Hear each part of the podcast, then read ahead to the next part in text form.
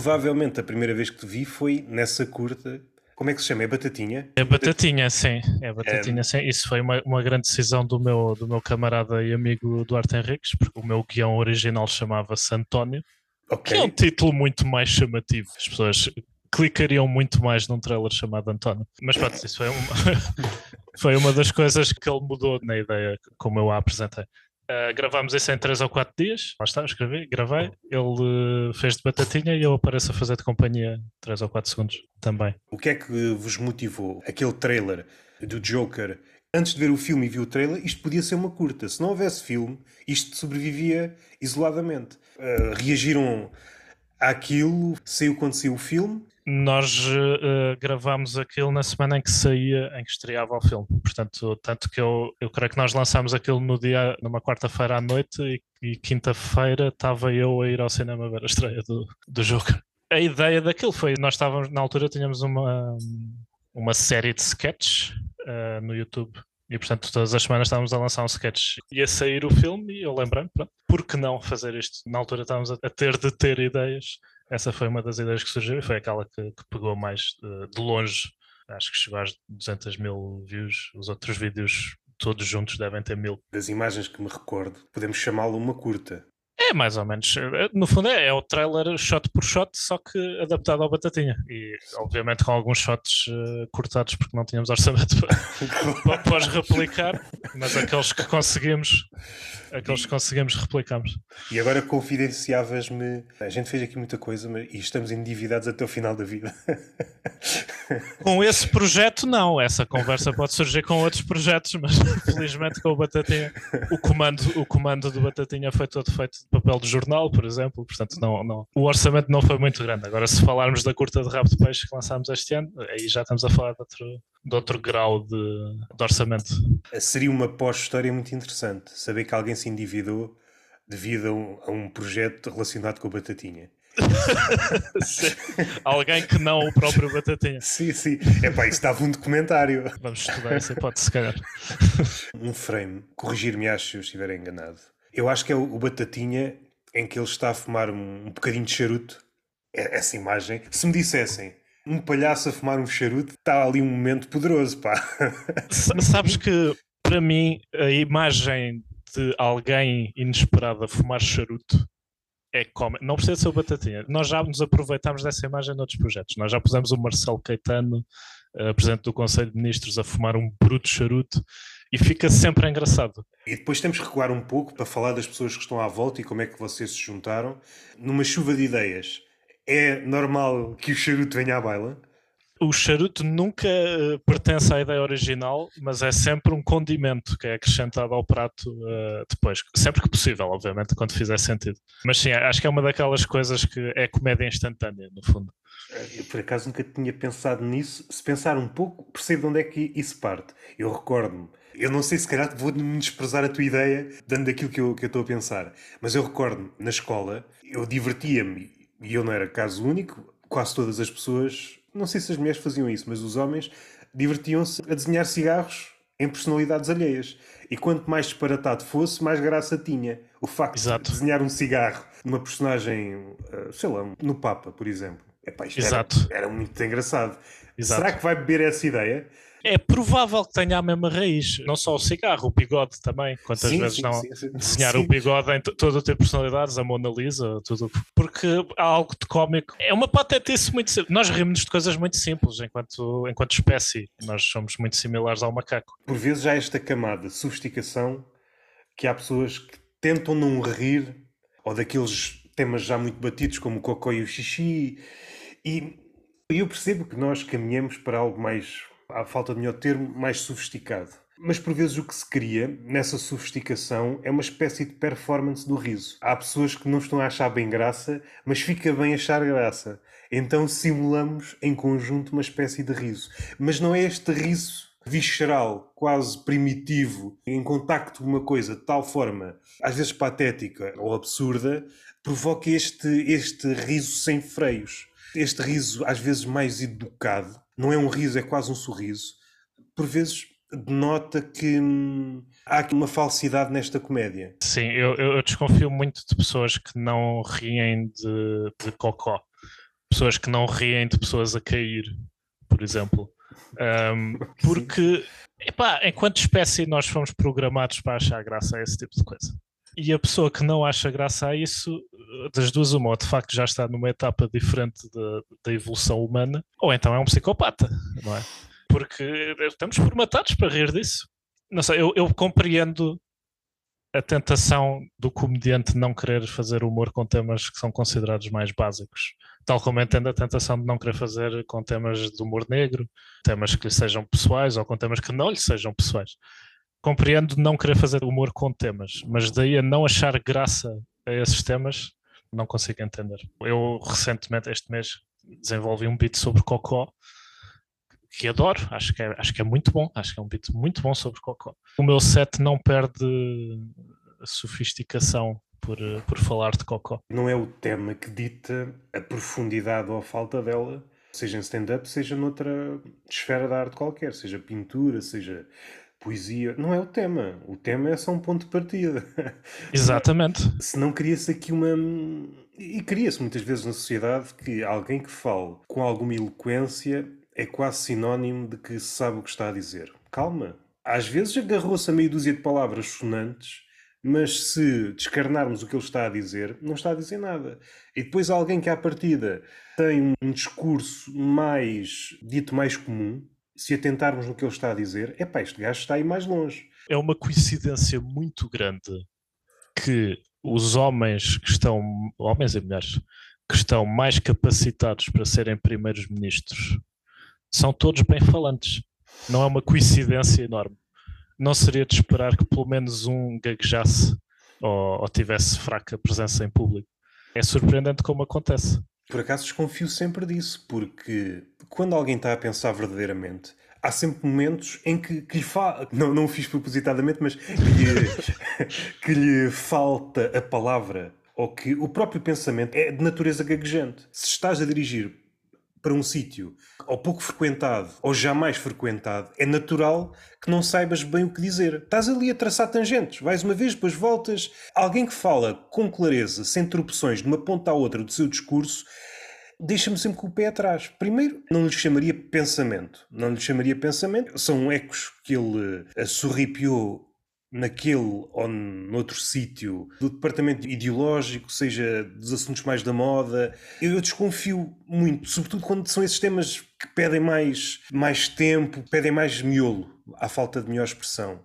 Alguém que fale sem tropeçar, sem gaguejar em temas difíceis, ou é um gênio, ou então é um farsante. Sorte, nós temos imensos génios. Pois é isso. Porque o gênio é a coisa mais rara que existe. Mesmo um gênio, diante de outro gênio, não consegue identificar o gênio do outro. Há milhares de exemplos na história, seja na literatura, seja na pintura, seja na literatura. Recordo-me de vários, sei lá, o Tolstói diante do Shakespeare, o Joyce diante de outro qualquer, do Proust. Atingido o cume, eu estou aqui numa posição privilegiada para ver o mundo. Mesmo assim, consegues ser miúdo para outro gajo no outro cume. Mesmo um gênio não é isento de cegueira.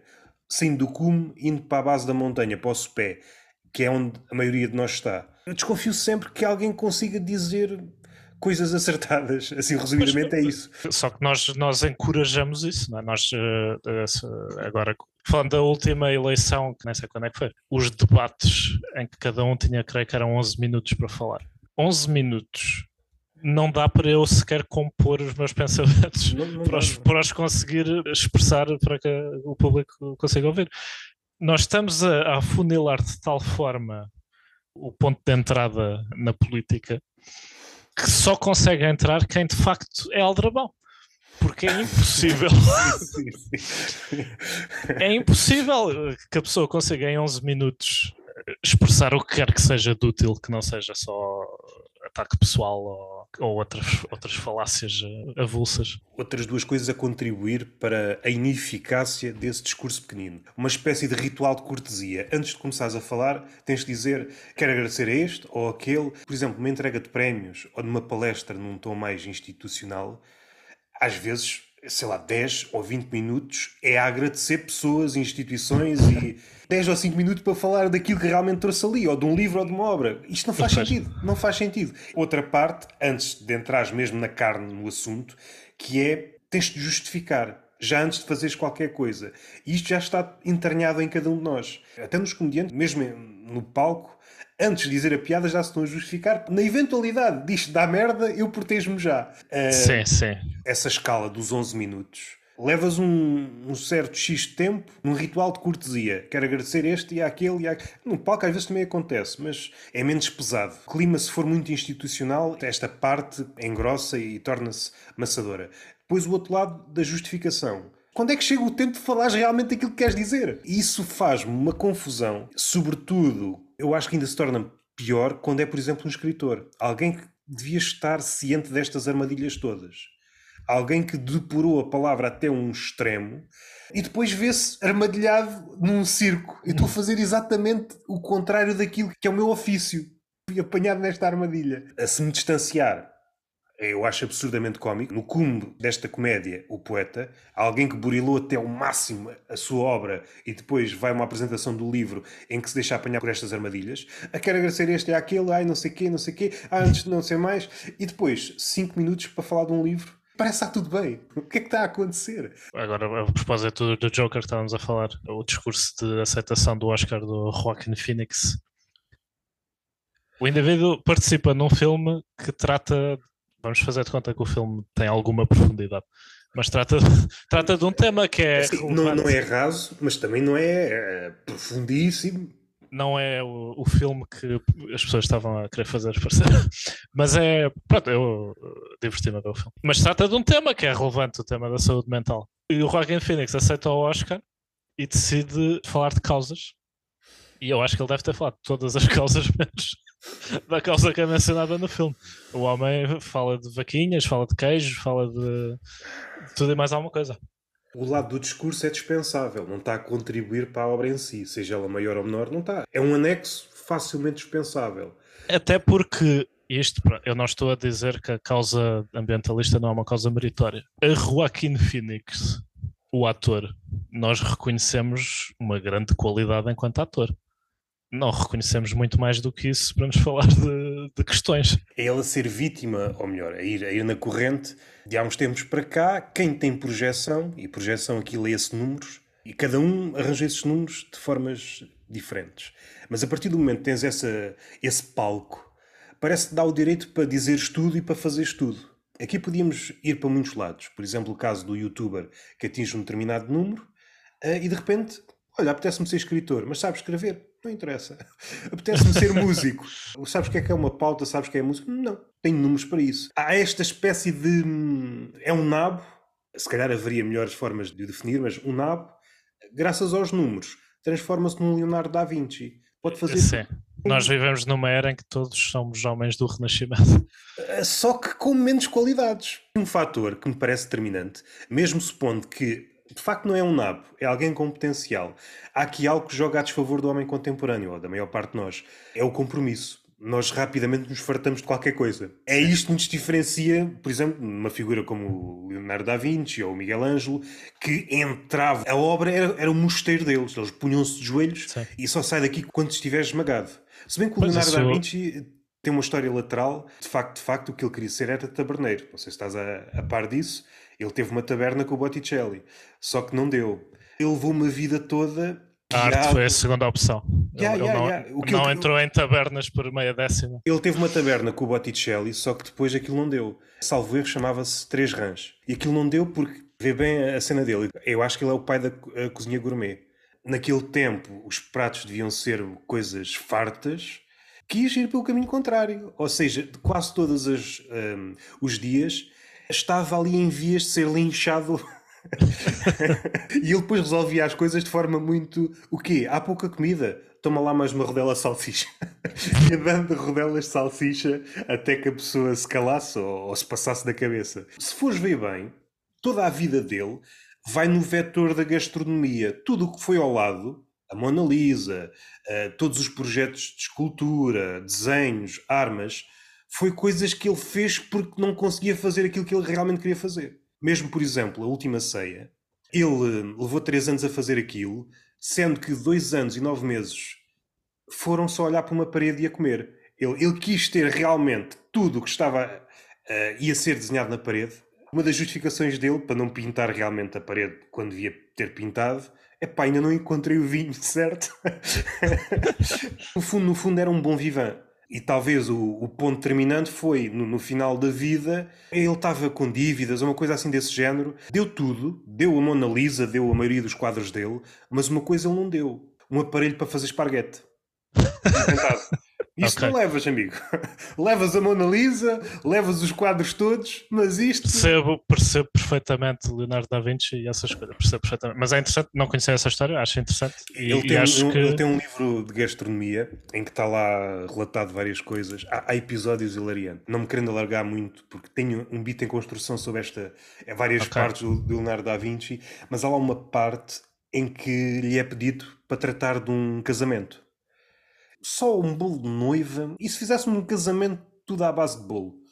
Uh, bolo de noiva, mesas de bolo, tudo bolo. Vamos fazer. O casamento é, imaginando uma quinta atual, tudo bolo, é tudo bolo. Uh, teoricamente é uma ideia engraçada, só que na prática atraiu milhares e milhares de ratazanas, pássaros, e na véspera segundo se conta nessas crónicas, na véspera houve uma espécie de batalha campal entre os guardas daquele palácio e os animais. Eh, no fim, era uma, uma cena, epá, era um inferno. Imagina soldados no meio das migalhas, bolos enormes, tombados e ratos mortos e pássaros mortos e pássaros a voar. Epá, imagina este cenário. Isso parece um sketch do, do Bugs Bunny, é uma coisa assim. Yeah, yeah, é isso mesmo. Ele tinha este lado, um lado incompreendido do Leonardo da Vinci. Ele era um, um humorista para utilizar as tuas palavras, uma espécie de Bugs Bunny. Ele tinha este lado de Bugs Bunny, todas as suas invenções tinham este lado de Bugs Bunny. Dava tudo mal. Coisas megalómanas. A cozinha não está a funcionar bem. De repente punha 40 pessoas numa cozinha e depois havia explosões na cozinha, havia gajos que ficavam sem mãos. Ele, não, isto é para bem do progresso. Ele tinha este lado. Quase tudo o que ele fez falhou. Só que. Mas falhou com estilo. É falhou com estilo e, além disso, mesmo na pintura, ele deixou quase tudo inacabado. Ele não conseguia acabar nada. Só que o inacabado dele, comparado com os outros, nível à parte. É mais ou menos o que aconteceu com o Fernando Pessoa. Fernando Pessoa, à exceção de dois ou três trabalhos, deixou tudo inacabado. Só que o inacabado dele é superior a 99% das coisas. E é a sorte do Leonardo da Vinci. Se ele não fosse um gênio, tinha sido só um gajo maluco, com uma panca por bolos e gastronomia. É muito interessante isso, por, por não ter conseguido operar o forno, dedicou-se às artes. Foi, no fundo, o, o percurso inverso do Hitler. Yeah, é isso mesmo, é isso mesmo. Também deixou tudo inacabado. Hum, sim, sim, sim, sim. Agora aqui entramos em terreno pantanoso, quem é que tem a melhor obra, não é? O melhor corpo de trabalho. O que é que fica para a história? Ou por outra, quem é que tem se este realmente fosse um critério, quem é que tem mais documentários nos canais de história? O Hitler ah, ou o Leonardo da Vinci?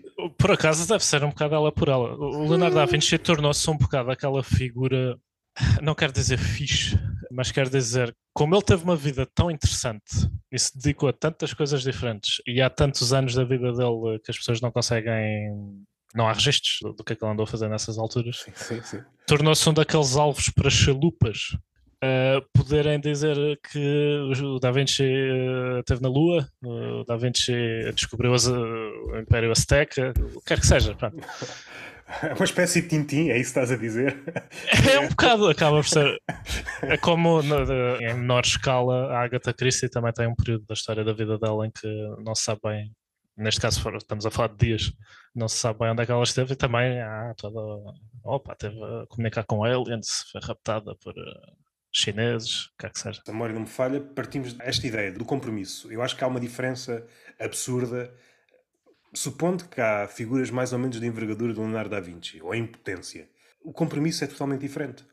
É o diferente facto... também porque Leonardo da Vinci não tinha acesso à internet, pois. nem à televisão. Nessa altura a pessoa tinha de se entreter com os próprios braços e com as próprias pernas. O que é que achas que ele teria sido se nascesse hoje e tivesse em potência esta vontade de criar coisas? O que é que ele teria sido hoje? Uh, depende muito, sabes? O facto é que aquilo com que nós contactamos acaba por ditar muito daquilo que nós nos tornamos. Porque se Leonardo da Vinci, com a cabeça que ele tem, com a cabeça que ele tinha, tivesse ah, sido posto... já tinhas uma teoria da conspiração. Não, ele está vivo. ele está vivo. e o nome dele é... Uh, se o Leonardo da Vinci, com a cabeça que ele tinha, tivesse sido posto com 6 anos a ver uh, curtas do Tom and Jerry, provavelmente quando chega às 8 da noite, ia aprender a odiar westerns, porque o Cartoon Network transformava-se num canal de westerns. E eu sei que foi o caminho que eu fiz. Ainda hoje não posso ver um western. E muito provavelmente estava agora a escrever piadas, porque gostou das piadas do Tom and Jerry, gostou de ver Mr. Bean, por exemplo, gostou de ver Os Gatos Fedorento. Se calhar agora estava a escrever piadas. Ou se calhar nunca viu o Tom and Jerry, havia antes ER, com George Clooney e portanto tinha decidido que queria ir para a medicina a todo o custo e tinha empinado muitos livros e, e, e estava em medicina agora e não fazia mais nada além de uh, viajar entre o privado e o público. Até que um dia ia a um clube de comédia e depois, ah, é isto que eu tenho de fazer. Ou podia nunca acontecer isso, porque acho honestamente que aquilo que, a que és exposto quando és muito diminuto acaba por influenciar muito daquilo que tu tornas, acho eu. Concordo, mas há aqui outro fator, aquilo que nós estamos a dizer, mas aplicado à infância, o compromisso. Que idade é que tens? Eu tenho 28 anos neste momento. Tens menos 10 que eu. Ainda estás incluído neste pacote. Houve aqui um corte relativamente à infância, é que vivíamos num, num período de escassez de estímulos. Aquilo que nos aparecia à frente era aquilo que nós carregávamos depois para a escola. Víamos um filme, seja um western, um filme qualquer, de comédia da altura, era aquilo que nós carregávamos para a escola e aquilo servia de tema de conversa. E aquilo era uma espécie de comida, distribuíamos aquela comida em tupperwares e aqueles tupperwares davam para a semana. Era tupperwares sozinho em casa durante aquela semana. E hoje temos tanta coisa, mesmo aquilo que diz, eu não vou nessa cantiga dos estímulos, eu, eu tenho uma agenda, eu sei o que quero ler, eu sei o que quero ver. Podes ser um bocadinho à parte relativamente àqueles que, que andam desnorteados. É impossível, tu sais à rua e és bombardeado. As redes sociais são um exemplo disso. Mesmo que não estejas à procura de um tema quente do momento, o tema quente vem ter contigo. Aquele caso do submergível, vem ter contigo. É inescapável, não há forma de fugir aos assuntos quentes do momento. Concordo contigo, aquilo que nós consumimos na infância pode ditar em parte aquilo que mais tarde, aquilo que nos agrada ou aquilo que nos desagrada, porém, a afinidade que temos com essas coisas atualmente é totalmente diferente. Pensando agora no pessoal ainda mais novo, não podes ter uma relação de afinidade se tu vês 100 coisas durante uma semana. Sim, sim, sim, sim, sim. Viste um filme, uma coisa qualquer, uma música, aquilo mexeu muito contigo, mas essa intensidade desmorece logo. É uma espécie de trend do Twitter na vida real. Aquilo é muito intenso, dia a seguir já ninguém quer saber. O tempo de vida da maior parte das formas de arte está, está a encurtar cada vez mais. E depois o problema que se pode pôr, se a arte pode ser vista como uma espécie de construção em altura, se tu não estás a arrecadar nada, porque a tua memória não se consegue agarrar a nada, estás sempre no, no resto do chão. As coisas vêm ter contigo, mas tu parece que tens Parkinson, não consegues agarrar nada. é? Até pode ser muito intenso. Se calhar, às vezes confundimos Parkinson com intensidade. E estou a tremer. Não, é só Parkinson. Uh, a música, ai, mexeu comigo. Não mexeu. É esta coisa de vivi isto, esta memória. Tu não sabes como é que a memória funciona. O episódio pode ter sido muito intenso. Agora, envolvidos uns meses, tu já nem sequer te lembras do que é que aconteceu. Esta necessidade até de querer domar a memória. Não temos domínio sobre ela aquilo que fica e aquilo que se vai embora, há coisas que certamente recordarás que te parecem, e que absurdo, porque é que eu tenho isto na cabeça? E outras que na altura dirias, epá, isto é mesmo importante, já nem me lembro. Se calhar o caso mais típico é pessoas, há miúdas ou mulheres por quem eu me apaixonei, eu já nem me recordo bem da cara delas. E naquela altura, mudou a minha vida. Se calhar não mudou. Sim, sim, sim. Compreendo perfeitamente. Dessa questão do, do bombardeamento e da imposição das notícias e da arte Onde isso nota mais é, é para mim, é na, na música. Eu sou uma pessoa que gosta muito de silêncio e é muito difícil entrar em sítios em que não haja música. Quase sempre a pessoa tende a ouvir música se eu for comprar roupa, eu tenho de ouvir música. Se eu entrar no supermercado e buscar leite, tenho de ouvir música. É muito difícil não ouvir música. Se eu estiver na praia, agora felizmente tiveram a, boa ideia de banir uh, colunas de música na praia, embora obviamente isso não vá ser fiscalizado de forma alguma. Se bem que tem um lado risível. Eu estou a imaginar uma espécie de fiscal a correr atrás de pessoas com colunas portáteis. eu, eu ainda estou a imaginar mais. estou a imaginar o Totó que tem de se levantar da toalha para ir chamar a guarda Yeah. Olha, se o guarda está ali alguém a ouvir música. Imaginando este tipo de corrida, há pouco disseste o Tommy Jerry, e também podíamos usar, sei lá, do Charlie Chaplin ou Buster Keaton, que eles tinham muitas estas cenas de a correr atrás dele uma carrada de polícias. Mesmo para os soninhas, ele pode pensar, eu vou lixar a vida a este, está a ouvir música em altos berros com a coluna portátil, mas na prática, supondo que há essa figura do polícia, ele vai começar a levar com areia, ele e outras pessoas, supondo que há esse cenário de corrida de um lado para o outro, é pá, não sei se está a ganhar alguma coisa. Acho que a pessoa causa mais perturbação da paz e da tranquilidade por se tentar meter em alhadas de chamar a guarda do que simplesmente aceitar que vai ter de ouvir um bocadinho de música durante o tempo que aquela pessoa a quiser ouvir. Já senti isso várias vezes. Até podíamos fazer quase uma espécie de paralelismo aqueles artistas. Estou a pensar mais em escritores. Muita da sua obra nasceu em cafés ou coisas que tais atualmente, supondo eh, que eram na mesma poetas ou escritores, eh, somos fruto daquilo que está à nossa volta. Um Fernando Pessoa que se sentasse num café em que era brindado com funk brasileiro. Eu acho que possivelmente estávamos a olhar para uma realidade em que a única coisa que Fernando Pessoa tinha escrito era uma nota de suicídio.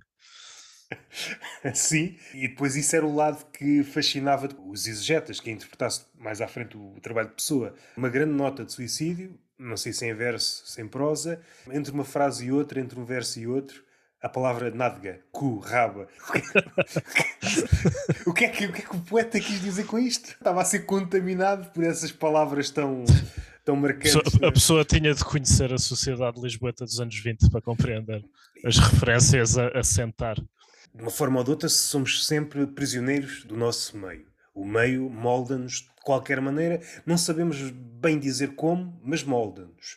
Eu acho também há aqui uma espécie de jogo de resistência. O artista tem de resistir a isso. Pode não conseguir ganhar todas as lutas, mas tem de resistir a isso. Caso contrário, é só um, um peixe que está mais ou menos moribundo e que se deixa levar pela corrente a longo prazo pode ser uma, uma luta condenada ao fracasso na questão do silêncio. Eu por acaso pensei que fosse abordado. Há pouco falaste no afunilamento. A música é um desses casos. Nota-se um afunilamento até na linguagem. Diz-se muito menos do que se dizia. São letras cada vez mais fáceis. Disclaimer: eu não gosto de música e não conheço muito música por causa disso, justamente por não gostar particularmente dessa arte específica. Mas é-me dito por quem sabe de música que existe muita boa música por aí que eu não estou a conhecer e que existem muitos bons artistas que fazem coisas muito boas, simplesmente não são não são popularizados, as pessoas não os conhecem, não são valorizados, por aí fora. Eu acredito, aceito isso tudo, não tenho vontade de conhecer esse trabalho. No entanto, a tal questão do afunilamento vem, não vem de não haver pessoas a produzir coisas com qualidade, vem de, vem de cima vem de quem tem o, a quem foi ofertado o poder de decidir o que é que os outros devem consumir. E isso pronto, não é só para a arte, uh, isso é até para coisas como a informação. Agora, não sei se, se reparaste nesta questão da, da médica que fez a denúncia no Algarve. O jornal Expresso achou por bem partilhar uma notícia que visa assassinar o caráter dessa, dessa senhora uh, correto ou incorretamente, não vou fazer juízes de valor. O facto é que a informação que passaram nessa notícia não estava propriamente confirmada. Eu terei comunicação, uh, ciências da comunicação, portanto, ainda fui aprendendo uma ou duas coisas. E a prática jornalística, segundo aquilo que eu aprendi na faculdade, a pessoa não deve dar notícias que uh, não estão confirmadas, não é? Pelo menos sem as marcar como tal. Mas alguém achou por bem alguém achou que aquilo era informação que era muito relevante para as pessoas, que as pessoas precisavam de saber isto e precisavam tanto de saber aquilo que nem sequer era preciso que aquilo fosse necessariamente verdade. Tal era a necessidade que as pessoas tinham de saber aquela informação. E isso também acontece um bocado com, com as artes em geral, com a música. Muitas vezes a pessoa decide, é vital, é forçoso que as pessoas conheçam isto mesmo que não seja necessariamente pronto, bom. Ou... Eu presumo que as pessoas que escolham aquilo que passa na rádio gostem dessas músicas. Não? É? Presumo. Alguns alguém tem esse processo mental de decidir que as pessoas têm de conhecer isto. Nesse caso, é médica, não é? Era é... médica interna na altura. Estava a partilhar coisas no Twitter e aquilo que ela estava a escrever parece-me que é mais ou menos um modus operandi que acontece nas empresas, uma instituição Quando confrontado com uma situação que para ti é condenável, eu não consigo estar calado diante desta situação. Das duas, uma, arranjas a mesma forma de estar calado e engoles o sapo, vais engolindo uma procissão de sapos até rebentares, logo se vê. Se decides, não aguento, há um momento que tens que dizer chega. E esse momento, quando dizes chega, aproxima-se muito de um estado, sobretudo quando vivemos numa sociedade almofadada, em que tudo parece bonito, fantasia, aproxima-se de um estado colérico. Este gajo ou esta gaja está enraivecida, o verniz estalou. É um passo de mágica, que é perverso, é perverso até dizer chega. Esta pessoa está aqui uma, uma certa instabilidade mental. É esfrangalhar o nervo disto tudo. A pessoa está no limite. O facto dela ter dito aquilo é porque não aguentava mais aquela situação. E diante disto tudo, o circo monta-se e é aqui é que aquelas questões que às vezes parecem muito abstratas ganham forma. As relações de poder, o facto de marginalizar rapidamente uma pessoa quando foge de um discurso dominante. Enquanto houver um coro de pessoas que digam isto está tudo bem, a fanfarra mantém-se. Aparece uma voz discordante. Foda-se. Este gajo é maluco. Isto acontece muito nas artes no capítulo dos círculos de legitimação. Este gajo é um gênio. Este gajo é muito bom de repente aparece uma voz discordante. Mas olha isto e isto, hum, se calhar não é assim tão bom. Este gajo que diz que não é tão bom é maluco, não sabe. Nunca se abre a porta para um diálogo. Deixa lá averiguar se aquilo que ele está a dizer, seja no capítulo do artista, seja no capítulo desta médica, tem razão de ser. Nós queremos pegar num assunto e afastá-lo o mais rapidamente possível. E é uma luta desigual. A questão do dinheiro e do poder, quando se junta com a justiça, revela a ineficácia da justiça. A justiça nunca pode ser justiça quando há esta desigualdade de dinheiro. Quando tu podes continuar a alimentar a máquina burocrática e a pessoa até pode ter razão. Estou aqui a pensar em vários casos ao mesmo tempo. Naquele caso, de há uns tempos, quando. Hum, acho que é sociólogo, uma figura importante do Bloco de Esquerda, foi apanhada. A boa aventura dos Santos. Sim, exatamente. Muitas mulheres, mas sem grandes nomes, de repente há um ou dois nomes que sai à frente, de repente ela é um alvo a abater. E aquelas mulheres que faziam parte de um coletivo, vamos defender as mulheres, ui, vamos afastar-nos, este homem, se calhar é que tem razão. Ou seja, nestas situações, o jogo de poder fica claríssimo. Há várias ficções quando estamos em atmosfera calma estamos todas a remar para o mesmo lado, isto é verdade, aquilo é mentira. Assim que acontece uma coisa à qual não podes fugir, as ficções dissipam-se, as miragens dissipam-se e percebes: ah, isto é o jogo, o mundo é assim. E é aqui é que hum, a justiça revela toda a sua perversidade, o jornalismo revela toda a sua fraqueza, enquanto figura de contrapoder está manca, está manca, manca, manca, manca, por várias razões, seja pela sociedade veloz, seja quando entra no combate contra a justiça. Quem tem poder, para quem tem dinheiro, basta continuar a alimentar a máquina burocrática. Eu vou desfrangalhar economicamente. Tu podes ter razão, mas eu vou-te foder a vida toda. Como é que pode haver justiça numa cena assim? Seja alguém que descobre um cenário macabro, seja do que for, vais a jogo, é um jogo desigual. Alguém que tem dinheiro infinito do outro lado, alguém que é precário. A precariedade, quando chegou ao jornalismo, quando chegou aos professores e agora que está a chegar aos médicos, isto é uma luta desigual. É uma luta. Não consegues é. lutar assim. Esses grupos de pessoas, ou aqueles que sobram desses grupos de pessoas, porque vão se perdendo ao longo do caminho, não têm outro caminho senão ao colérico ou aproximar-se da violência. E quando se aproximam daí, aquele que está no seu trono, usufruir do seu poder, olha, ali vai o maluquinho, aquele passou-se. O outro está calmo, o culpado, o opressor está calmo, pudera, está rodeado de uma legião de, de seguranças, sejam eles figurados ou não, e o outro foi espremido. Recorreu aos jornais ou aos jornalistas, eles não conseguem passar aquilo que deviam passar. Maniatados. A justiça é um jogo desigual. Não tem outra saída senão tornar-se uma espécie de animal. E é aí que perde o jogo. Não há forma de sair vencedor deste jogo. Particularizando nestes casos de assuntos vá mais pesados. No caso da arte é exatamente a mesma coisa, quando há uma nota dissonante. Há sempre uma comitiva para marginalizar a voz dissonante. Antigamente havia palavras como, por exemplo, a liberdade, a pátria, esse tipo de palavras que ninguém sabia muito bem o que é que quer dizer. Hoje temos outras palavras quase com o mesmo propósito, palavras mais mastigáveis, que é empatia. Não percebemos bem o que é que é. Isso utiliza-se muito nas redes sociais para proteger a comunidade. É melhor este conteúdo desaparecer. Ok? Ah. As uh, regras da comunidade. É a comunidade. A comunidade é uma palavra que dá para tudo agora. A comunidade. Não me quero aqui armar em vítima, até porque não fiz escola disso, não sei como. Chega a um ponto ridículo em que tu nem sabes do que é que estás a ser acusado. No caso, foi alguma piada, certamente, para bem da comunidade, mas nem sequer te vamos dizer o, o que é, fica assim. Sim, eliminar a tua conta é um desmonetizar processo, o teu canal. É um processo uh, quase kafkiano, não é kafkiano porque não tem o peso, em, não, em princípio não serei morto no final. É uma cena labiríntica. Tu fizeste mal, mas o que é que eu fiz mal? Não, não sei, mas apresenta-te neste é? gabinete. Alguém da comunidade, um representante da comunidade, diga o que é que eu fiz mal. Este registro é delirante, mas se te aproximares muito, isto aqui é, é uma câmara de tortura, não consegues ir daqui. se isto entrar em ti, é pá, se eu fiz alguma coisa mal, tenho que começar aqui a, a reajustar o discurso.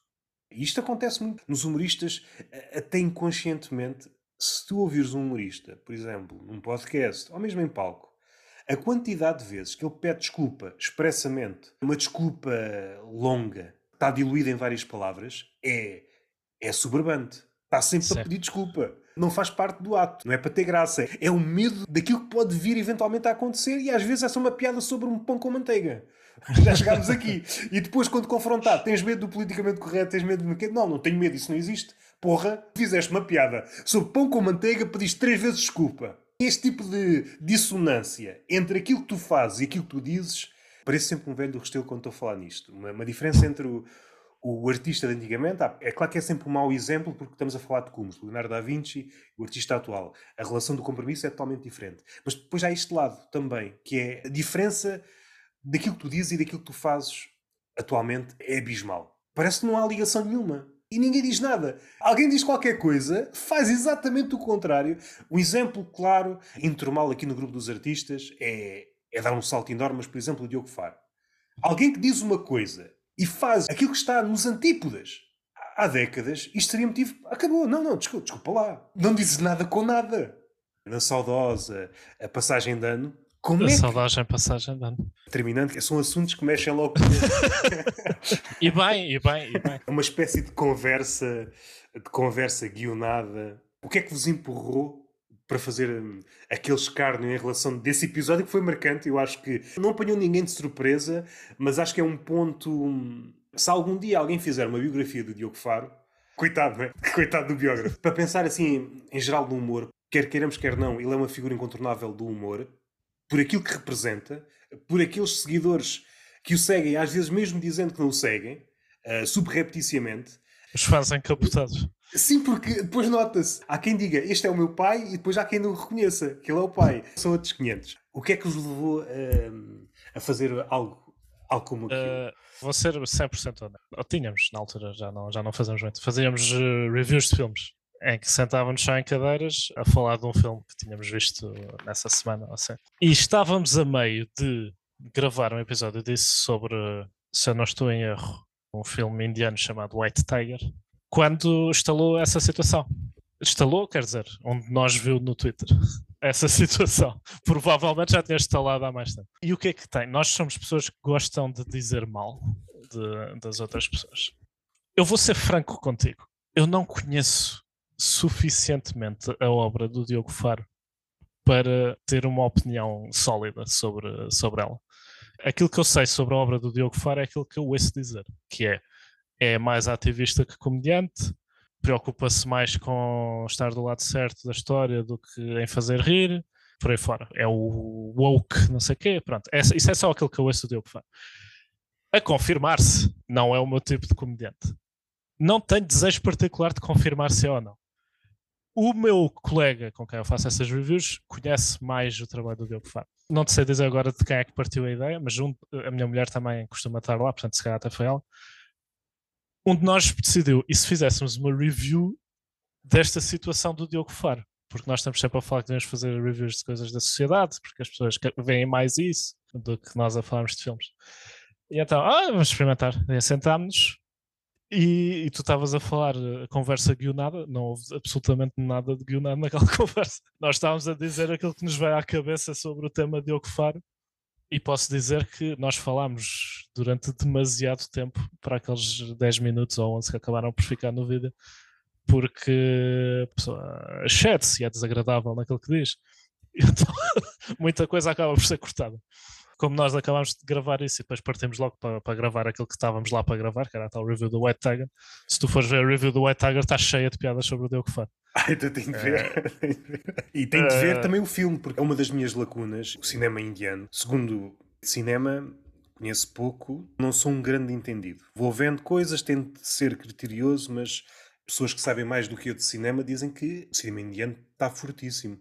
Está, evoluiu de uma forma brutal nos últimos, nos últimos anos. E White Tiger é um filme que eu, que eu recomendo. É bom, uh, tem alguns problemas que eu, que eu abordo nessa review, mas globalmente acho que é um filme que vale a pena e acho que deves ver. Sobre a questão do Diogo Faro, pronto, tu tinhas feito uma pergunta mais interessante eh, à qual eu se calhar não respondi. Eu, em relação à obra dele, há várias muletas atuais. Não sei se está presente naquela curta do youtuber. Há várias muletas que vocês apanharam que continua atual. Se a memória não falha, tem que ver com o número de subs. Não tens a quantidade de subs que deverias ter. Mas em, em relação ao, ao Diogo Faro, aquilo que nós suspeitávamos que ele diz uma coisa e faz outra, já vem de longe. Certamente alguém semi-detetive já tinha apanhado certamente coisas dessas, porque duvido que tenha sido o primeiro erro crasso dele. Duvido. Só que esse aí, motivado por esta postura quase clerical, não se juntem, não se juntem com as pessoas. e depois, na prática, o contrário, e depois há outra coisa, não sei se foi iniciada por ele, mas fez escola, comunicado. É uma espécie de PEC. Eu digo uma coisa, faço o contrário e a seguir comunicado. Há uma espécie de linha quando o comunicado não é suficientemente forte, justificativa. É pá, agora mentalmente não ando bem. Eu adorei o comunicado. Aliás, nós adorámos tanto o comunicado, não sei se reparaste, o, o tema de abertura é o comunicado cantado. Porque de facto, aquilo que é dito no comunicado em nada aborda aquilo que aconteceu na vida real. Tudo aquilo que é dito no comunicado não, não tem relevância para a questão que é eu fui apanhado a dizer uma coisa e a fazer o antónimo Infelizmente eu já vi muitos comunicados desse tipo já de, noutras, eh, noutras áreas. Certamente não foi o pioneiro. Se fosse, já tinha um lugar na história. Mas certo, eu acho que é uma coisa que mais ou menos se massificou desde essa altura. Por exemplo, o caso mais flagrante talvez seja a Joana Marcos. A personagem visada no extremamente desagradável, quando não gosta, é já uma nota de repúdio. uma expressão pesadíssima. Esta ditadora. Não... E aqui também se vê o, o prestígio da palavra e da eloquência, pessoas da academia, na eu acho que o Ricardo Ruz Pereira já falou nisto.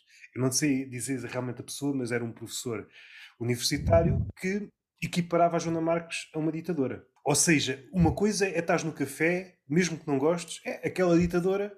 Outra coisa é alguém que em princípio, devia medir o peso das palavras, sem ter juízo, nem sequer tem tamanho para ser ditadora. Os ditadores não se jogam aos palmos. Seria estranho se eu dissesse a altura exata do Hitler. Não foi muito alto. Uh, não, não era o ariano puro. Essas características do louro e isso.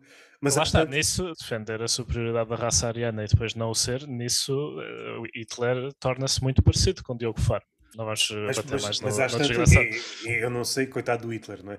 Uh... a história já o julgam. Já, e os documentários, e eu lembro-me desde a da escolinha, esta coisa dele defender as ideias eugenia de que deve ser assim, assado. É a figura perfeita. Olhos azuis, cabelo louro e depois contrastando com a figura que ele é.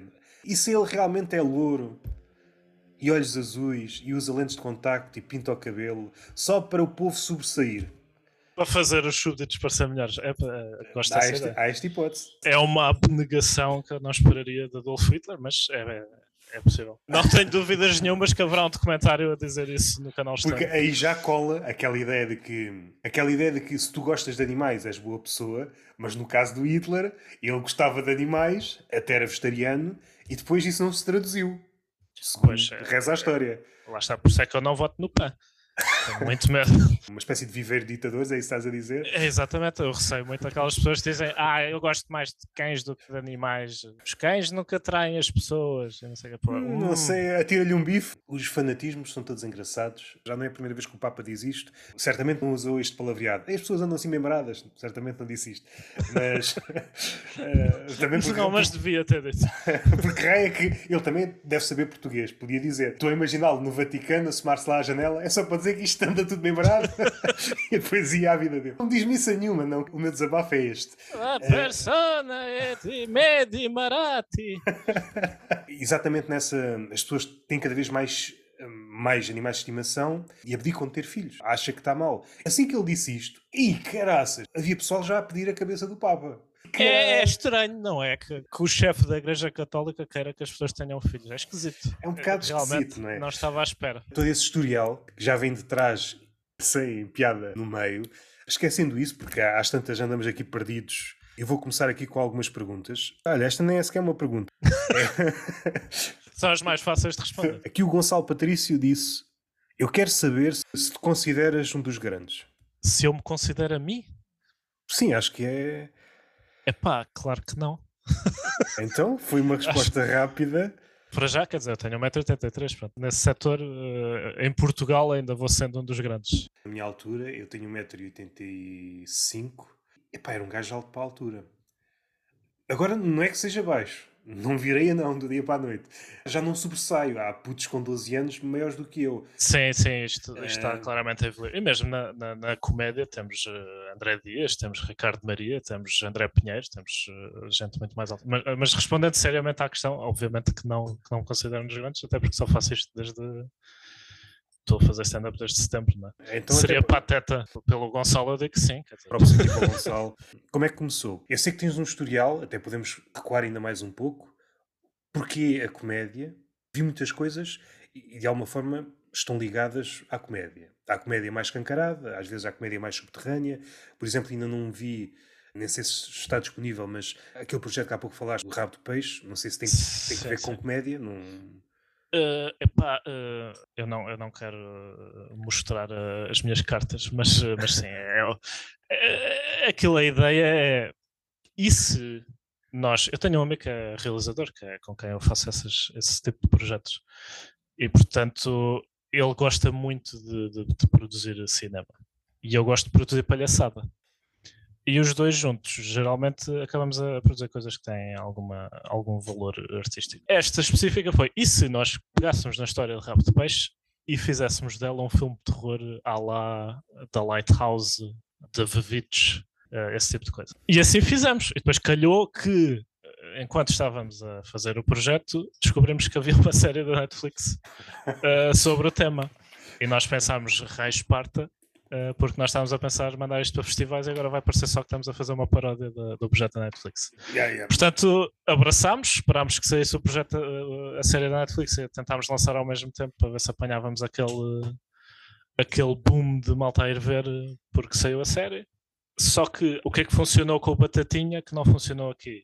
O Batatinha tinha 3 minutos.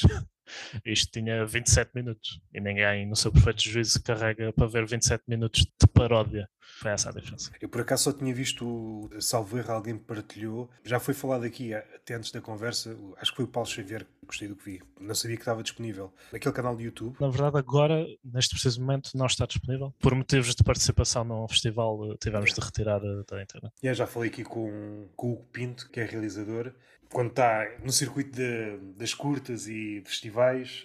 É chato, mas pronto, é, é o que é. Desculpa, tinhas feito uma pergunta e mais uma vez eu não respondi. Tinha a ver uh, com como é que começou a comédia. Sim, uh, sim, sim. Pronto, então. Traça aí um itinerário assim rápido. Itinerário rápido, temos 4 minutos então. eu...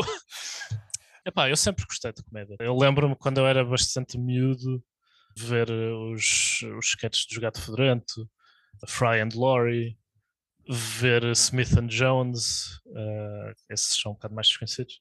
Depois, mais tarde, conheci Monty Python, conheci Mitchell and Webb. Muito parcerias e hum, de sketch. Era aquilo que, eu, para mim, é a forma de comédia por excelência, é o sketch. O que acontece? Eu fui aprendendo a escrever, não é? Entrei para a escola. Sempre que eu tinha de escrever alguma coisa, eu escrevia comédia, essencialmente. Por muito sério que fosse o tema, eu acabava por escrever palhaçada. Já viste Inside Number 9?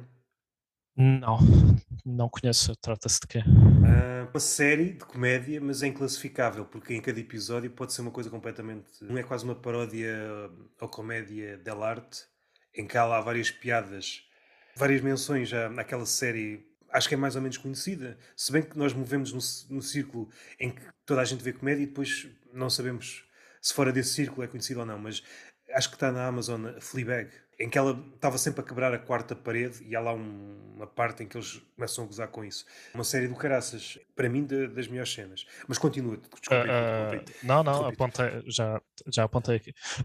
Inside number nine.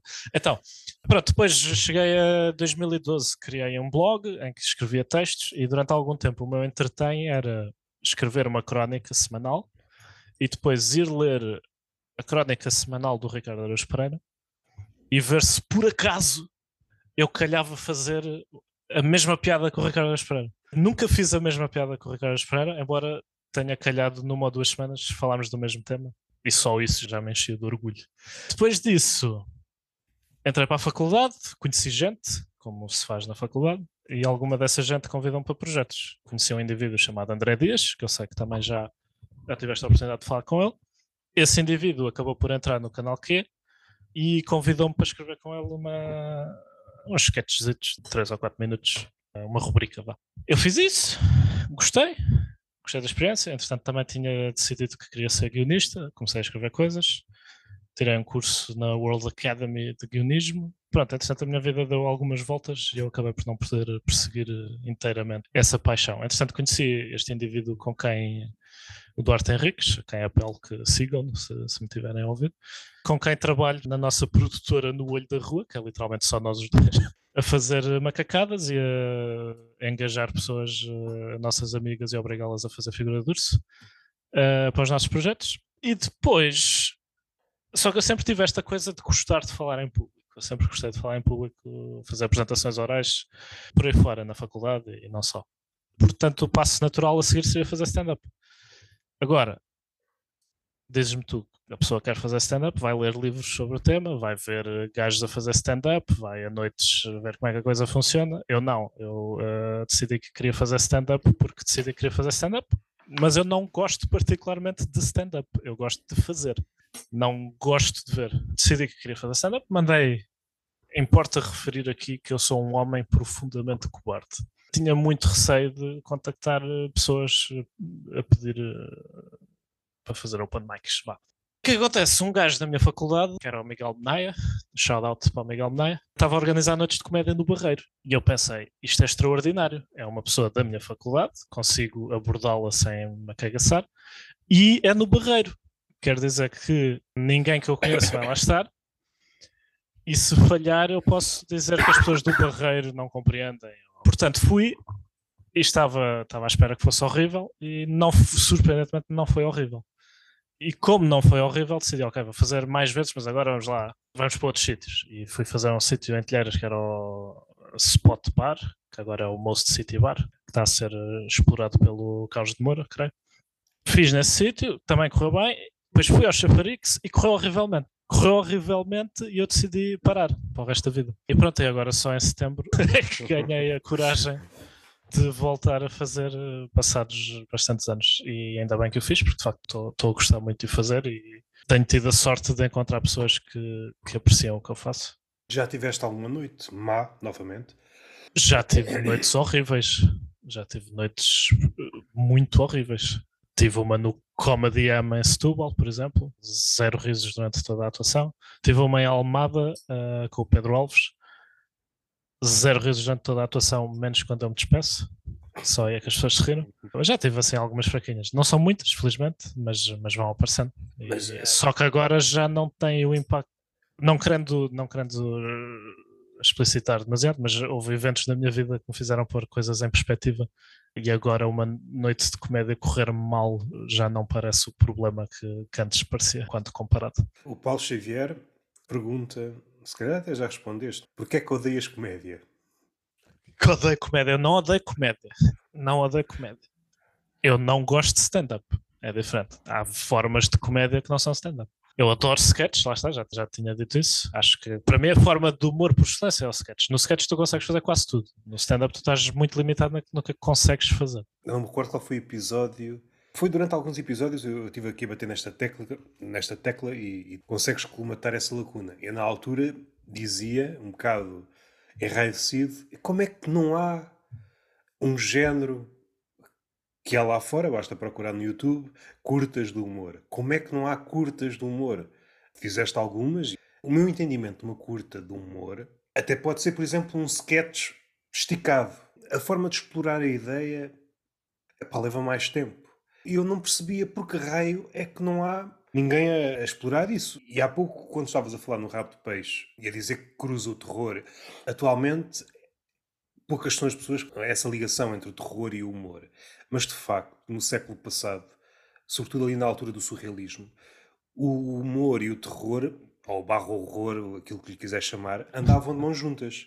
Não sei por que razão esta cisão em que o humor parece que não tem nada a ver com o terror. Estou-me a recordar da conversa que tive aqui com o Pinto, que é realizador, e estava-lhe a perguntar: o terror já de si é um género marginal, e segundo as palavras dele, a comédia, enquanto arte, vá cinema, é ainda uma arte menor. Quando, quando pensamos em, em Portugal, se é difícil fazer algo relativo ao terror em Portugal, comédia é ainda muito mais difícil.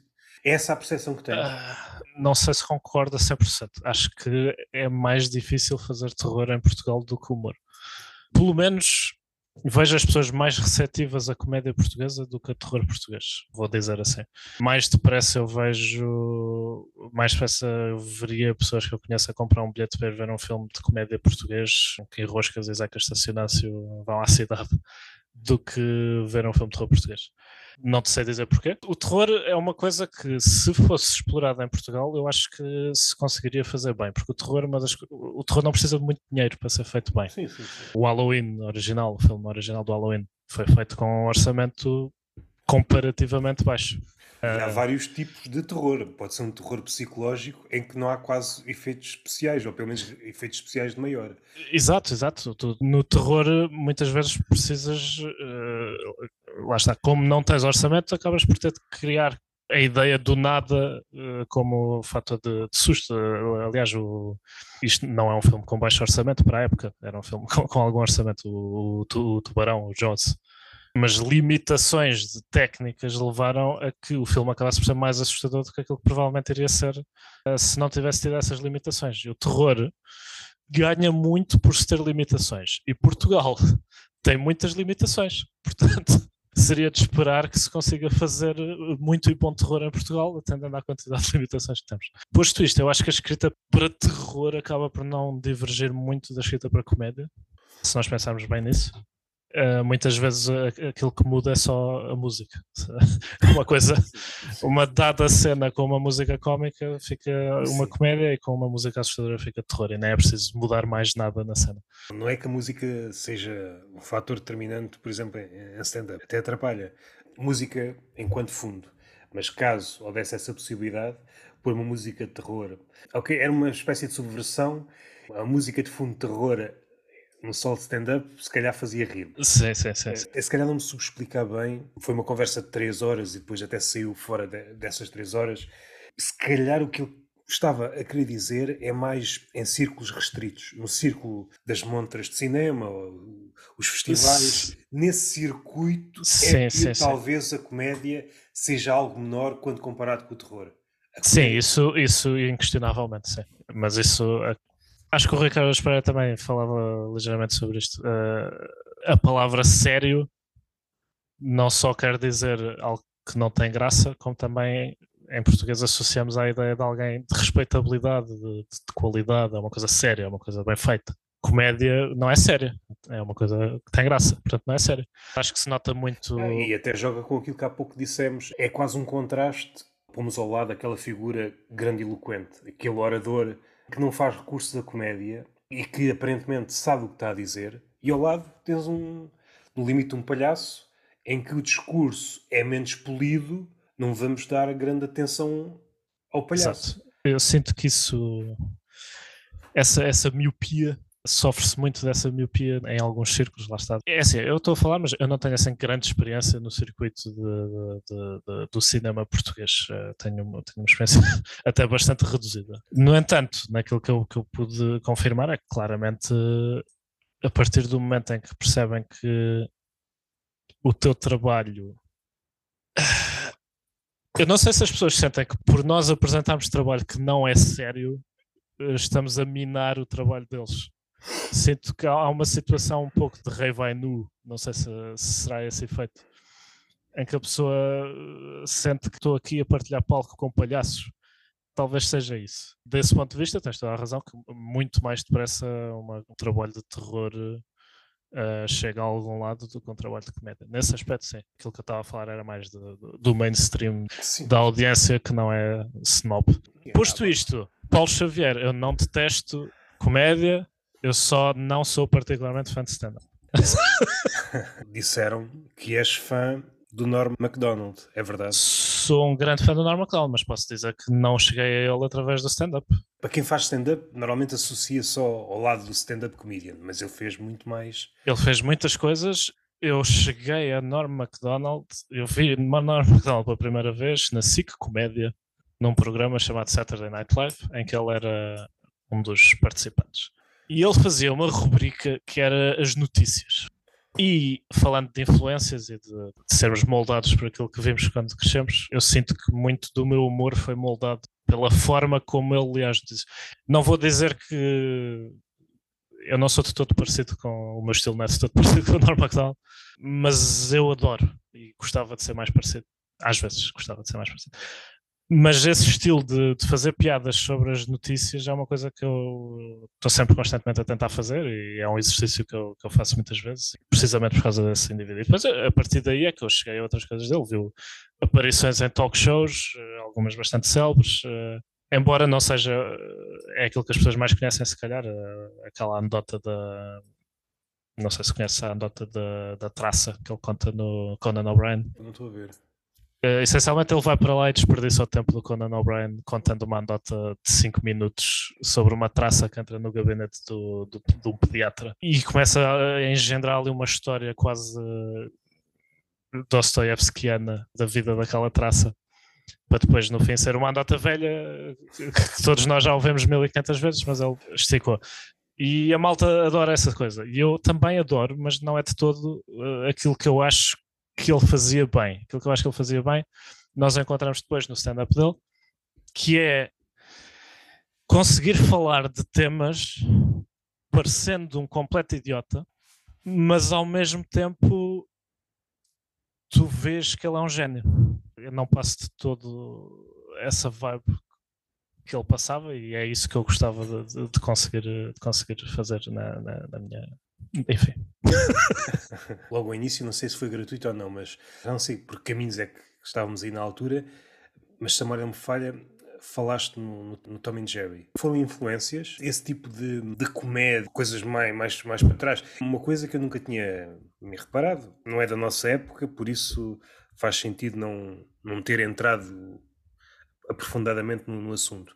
Mas há uma ligação muito profunda entre os desenhos animados os primeiros desenhos animados e depois as figuras que seguiram que são os, os comediantes mudos, o Buster Keaton, o Charles sim, Chaplin sim, sim, e outros antes deles, menos conhecidos, pelo menos para nós, há aqui uma relação de parentesco.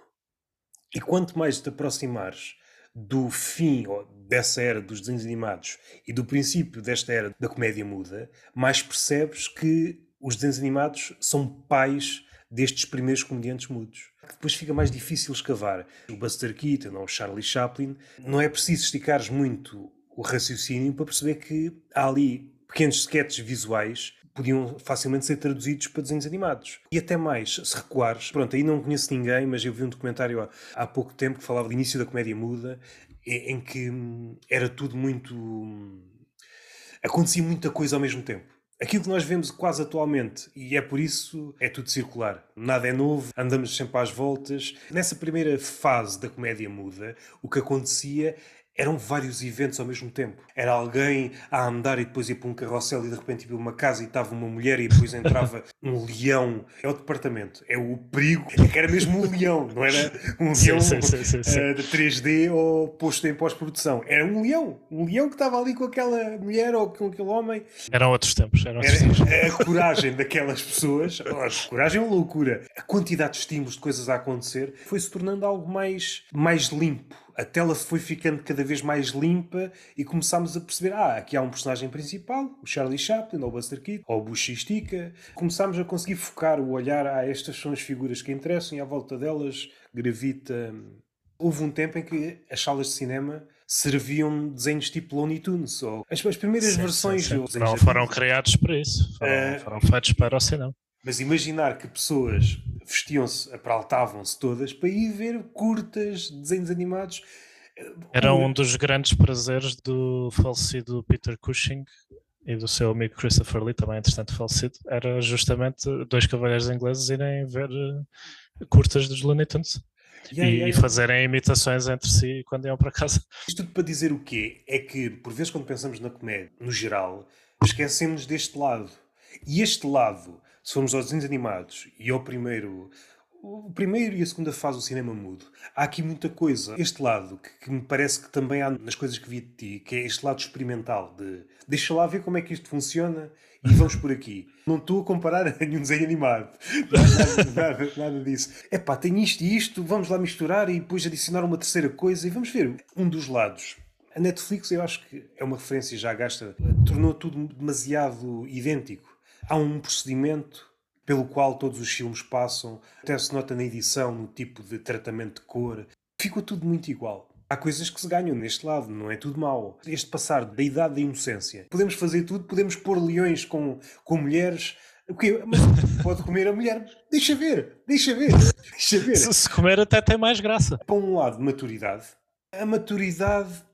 Acho que é uma falsa maturidade. Lá está, estamos, estamos a voltar à questão inicial. Mas, mas da- aqui, da- esta, esta maturidade tem que ser pegada com pinças porque estamos a falar de comédia. E a comédia é quase uma espécie de. Eu não quero estar a intelectualizar isto demasiado, mas uma espécie de regresso à infância por um caminho que ninguém sabia que existia. Tens de perder a postura. Estávamos há pouco a falar do sério e do não sério. O comediante tem de perder a postura. Tem de ter uma relação com o ridículo. Tem de ser amigo do ridículo.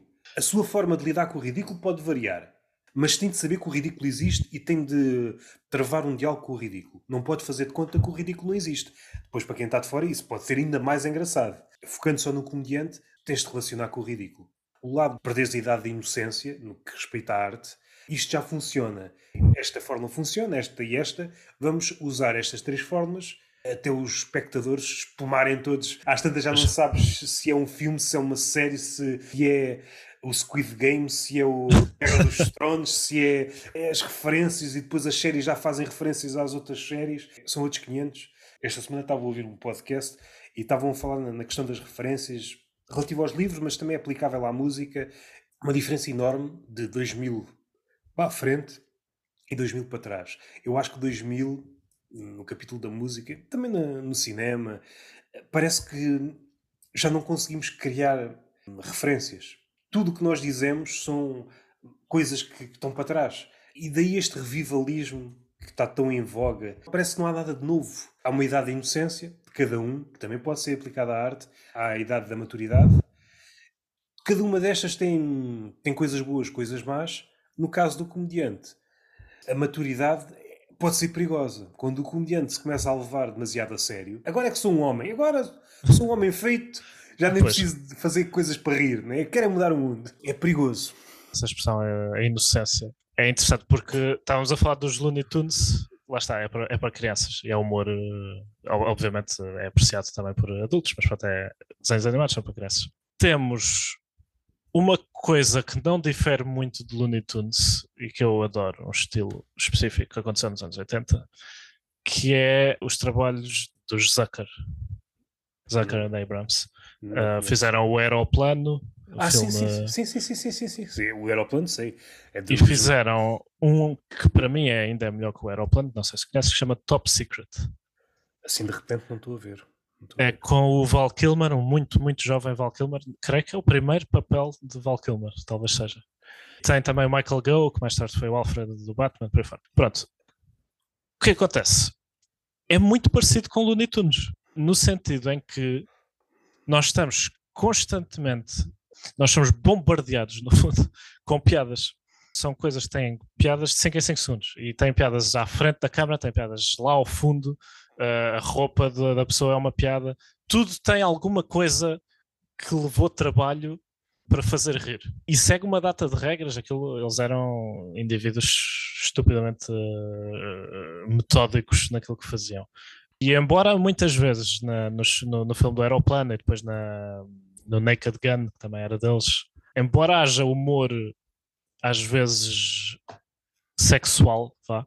Piadas sobre maminhas, piadas sobre pilinhas, por aí fora. Embora houvesse esse, essas piadas de cariz sexual, aquilo parecia sempre muito inocente, como estavas a, a usar essa expressão. Parecia. Uma perda da inocência que nos levou para outro sítio, que é o cinismo. Um cinismo Sim. absoluto. Mas continua. A vibe que aquilo dava é que nós estávamos a ver são pessoas adultas, mas a vibe que, que tinha era que, que, estávamos a assistir a crianças na escola uh, a fazer piadas sobre coisas que não entendem muito bem, uh, mas que sabem que é maroto. E essa qualidade, essa qualidade é uma qualidade que eu aprecio muito. E tu perguntaste de que forma é que uh, os Looney Tunes me influenciavam. Isto já agora vai-te fazer rir. Uma das grandes influências que eu tenho cómicas até aos dias de hoje é uh, Asterix e Obelix os livros da Asterix e Obelix. O André Dias disse que, não sei se é referência, não sei se esta é a palavra certa, mas tens um apreço muito grande pelo Inspector Max. É verdade. Isso é um, é um apreço de natureza diferente. É um apreço de natureza diferente. Isso para já foi um amor uh, que eu ganhei, uh, foi ganho em parceria com a minha esposa, porque a minha esposa de facto adora Inspector Max e eu, eu acabei por, uh, por aprender a gostar. Distanciaste tanto do objeto em si, começas a ver eh, ali alguma comédia. Isso, isso, é uma questão que podemos falar durante bastante tempo, mas, eh, mas eu vou. Da pureza da inocência, aquilo que eu estou a fazer já quase inconscientemente, eu já estou pela via do cinismo. O cinismo é, isso. é, é a distância logo. Não, isto é mau e vou-me distanciar porque eu sou muito É isso, eu tenho é. muita dificuldade. Eu sou uma pessoa profundamente cínica, mas não sou cínico dessa forma. Eu não consigo extrair prazer de ver coisas más de uma forma que eu não vou pronto, censurar ninguém por fazer isto, mas há muita gente que vai ver espetáculos de stand-up uh, que sabe que vão ser maus para rir, ainda assim. Eu não consigo fazer isso. Eu não consigo fazer isso com nenhuma forma de arte. Não consigo ver o, aquele filme do Tommy Wiseau, The Room. Não consigo vê-lo e extrair prazer da, da experiência de vê-lo. Não sei, há alguma coisa. Não consigo extrair prazer de pessoas a estamparem-se ao comprido dessa forma consigo ver uh, comédia em uma pessoa a cair no chão e a aleijar-se. Mas ver trabalho, não sei, não, não, não consigo extrair prazer. Pronto. As influências, vou-te dar um exemplo muito prático, um exemplo específico da influência de Bugs Bunny na minha obra. Nós temos um, Uh, no Olho da Rua, também uma, um sketch que há de sair talvez daqui a 3 ou 4 anos, mas que já metade está gravado. E a ideia é: um gajo acorda, e está no corpo do Hitler no último dia da vida do Hitler. E não sabe falar alemão, não compreende o que é que está a acontecer. E tem consciência, certamente há de se olhar ao espelho, é uma forma qualquer. Ela percebe-se que é o Hitler e depois okay. lentamente apercebe-se do momento no tempo em que está a ser Hitler. E o que acontece? A ideia é, ele acorda, os alemães vêm falar com ele, começam a falar em alemão, ele não percebe alemão, a única palavra que ele sabe de alemão é ja, e nós metemos nas legendas que eles estão a perguntar eh, se devem meter-se na caminhoneta que arrendaram para escapar uh, dali para fora ou se devem prosseguir o protocolo novo. E ele acidentalmente acaba por uh, dizer às pessoas para se suicidarem todas, porque não sabe falar alemão. E então, basicamente, ele podia se ter safado, mas como não sabe falar alemão, acaba por, uh, fazer com que toda a gente se comece a suicidar à volta dele. Ele assusta-se porque é que está toda a gente a matar-se de repente e começa a fugir.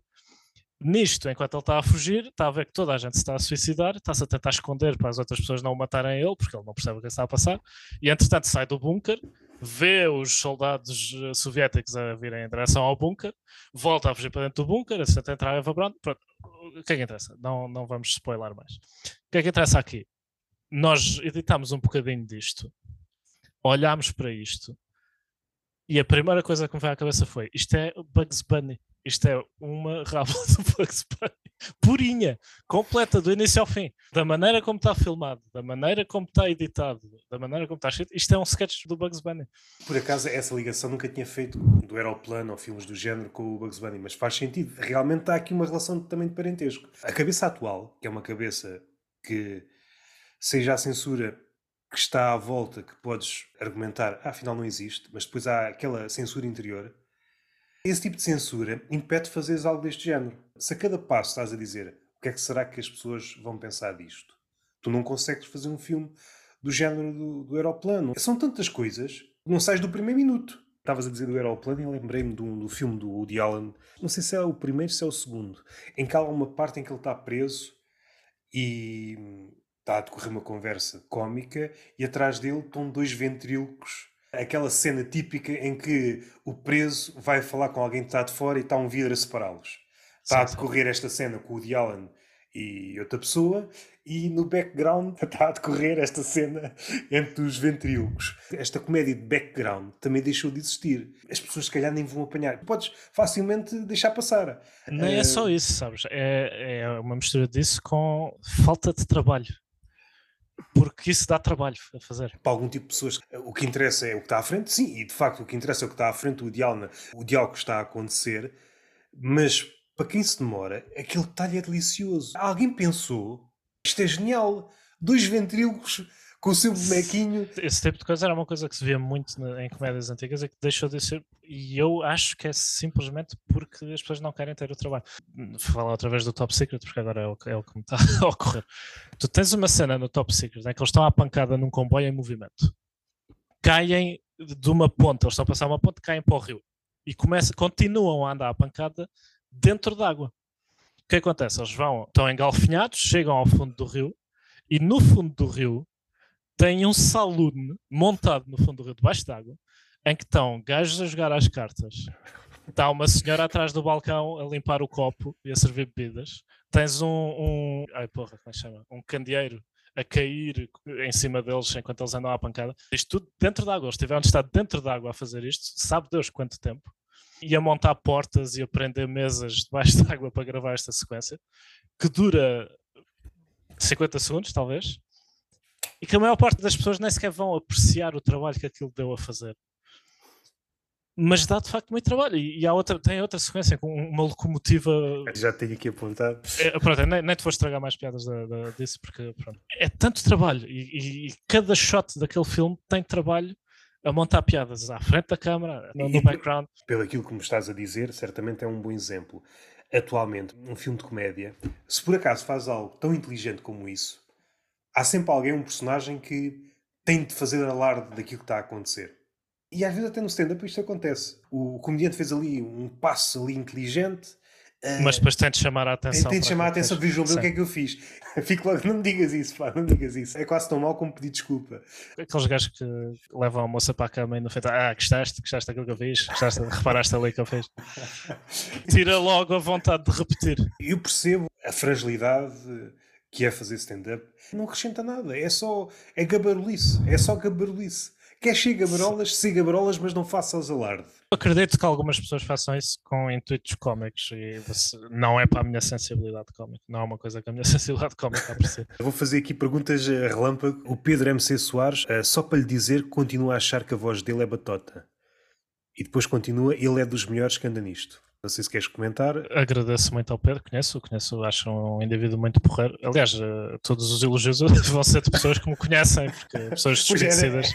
Era, era, não, olha, não o conheço, mas é só para dizer que ele é. Também faz falta. Se o contrário acontece, eu não te conheço lado nenhum, mas deves morrer, porque é que não acontece o contrário? Alguém que, é pá, tem 5 minutos livres vou comentar um, um, perfil de um gajo qualquer que nem conheço, nem sei o que é que ele faz, olha, é só para desejar um bom dia. É, é verdade, se calhar, uh, se calhar mais pessoas religiosas deviam fazer isso, como antigamente tínhamos missões, agora se calhar devíamos ter missões, mas na internet para fazer a autoestima das pessoas a subir.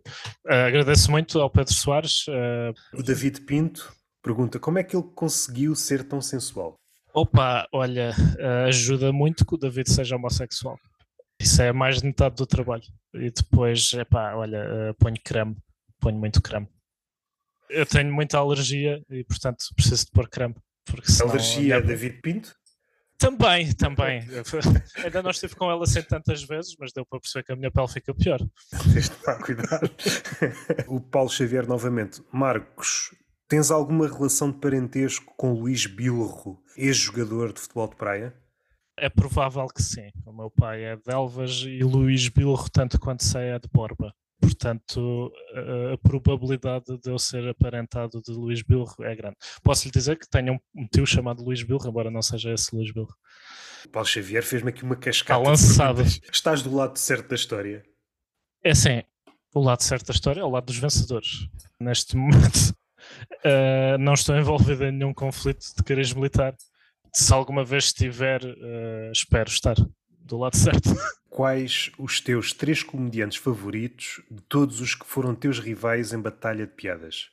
Paulo Xavier também? Sim. Os meus três comediantes favoritos. Então, uh, temos o Sérgio Lopes, que além de ser um ótimo comediante, é um gajo muito porreiro, é uma pessoa cinco estrelas. Posso dizer que isto é uma coisa muito difícil de fazer quando estás a começar e ele deu-me sugestões e, e, conselhos que me foram muito úteis e que eu aprecio muito e, portanto, tenho muita estima pelo Sérgio. Eu tenho de pensar com quem é que eu concorri, porque não foi assim com tanta gente. Nuno Cabral concorreu comigo em concursos onliners. Acho o Nuno um gajo muito engraçado. Acho que a vibe dele é. Olha, falando de, da inocência, acho que ele consegue capturar um bocado essa vibe de estar a fazer piadas sobre coisas às vezes uh, ofensivas e agressivas, mas nunca passar a ideia de que, de que perdeu essa inocência. Gosto muito dele nesse aspecto. E depois, talvez. Lá está, não concorreu muito Carlos de Moura. Aprecio muito o Carlos, é um gajo muito porreiro também. Já tive a ocasião de conversar com ele mais do que uma vez. Acho que é um gajo muito porreiro e deu-me muitas oportunidades de atuar e, portanto, respeito-o muito por isso. Não vou fazer todas porque ele fez muitas mais. Podes fazer, eu não, não me importo. Os 40 e 40 minutos vai abaixo, mas pegavas e estava fixe. Desta há bocado a referência do, do Top Secret e eu estava a ver o trailer, ri-me logo duas ou três vezes, humor quase de, de geometria, em que é suposto como o, o telefone sim, sim, sim, plano. Sim. Uh, parece maior, parece maior, mas também é, é grande. Tipo... Piadas de proporção, eles usam tudo, tudo o que seja possível utilizar para fazer humor, seja visual, seja sonoro, seja, eles usam todos os meios ao seu dispor. A piada acontece, mas é para fazer de suporte para outra piada. Não estou a ver a personagem que atende o telefone. Olhem para isto. Como estávamos a falar há bocado, todas as piadas estão lá, todas são respeitadas, mas nenhuma é. O filme nunca parece saber que é inteligente. O filme parece burro, é como o Norm MacDonald. Norm MacDonald nunca denuncia que é inteligente.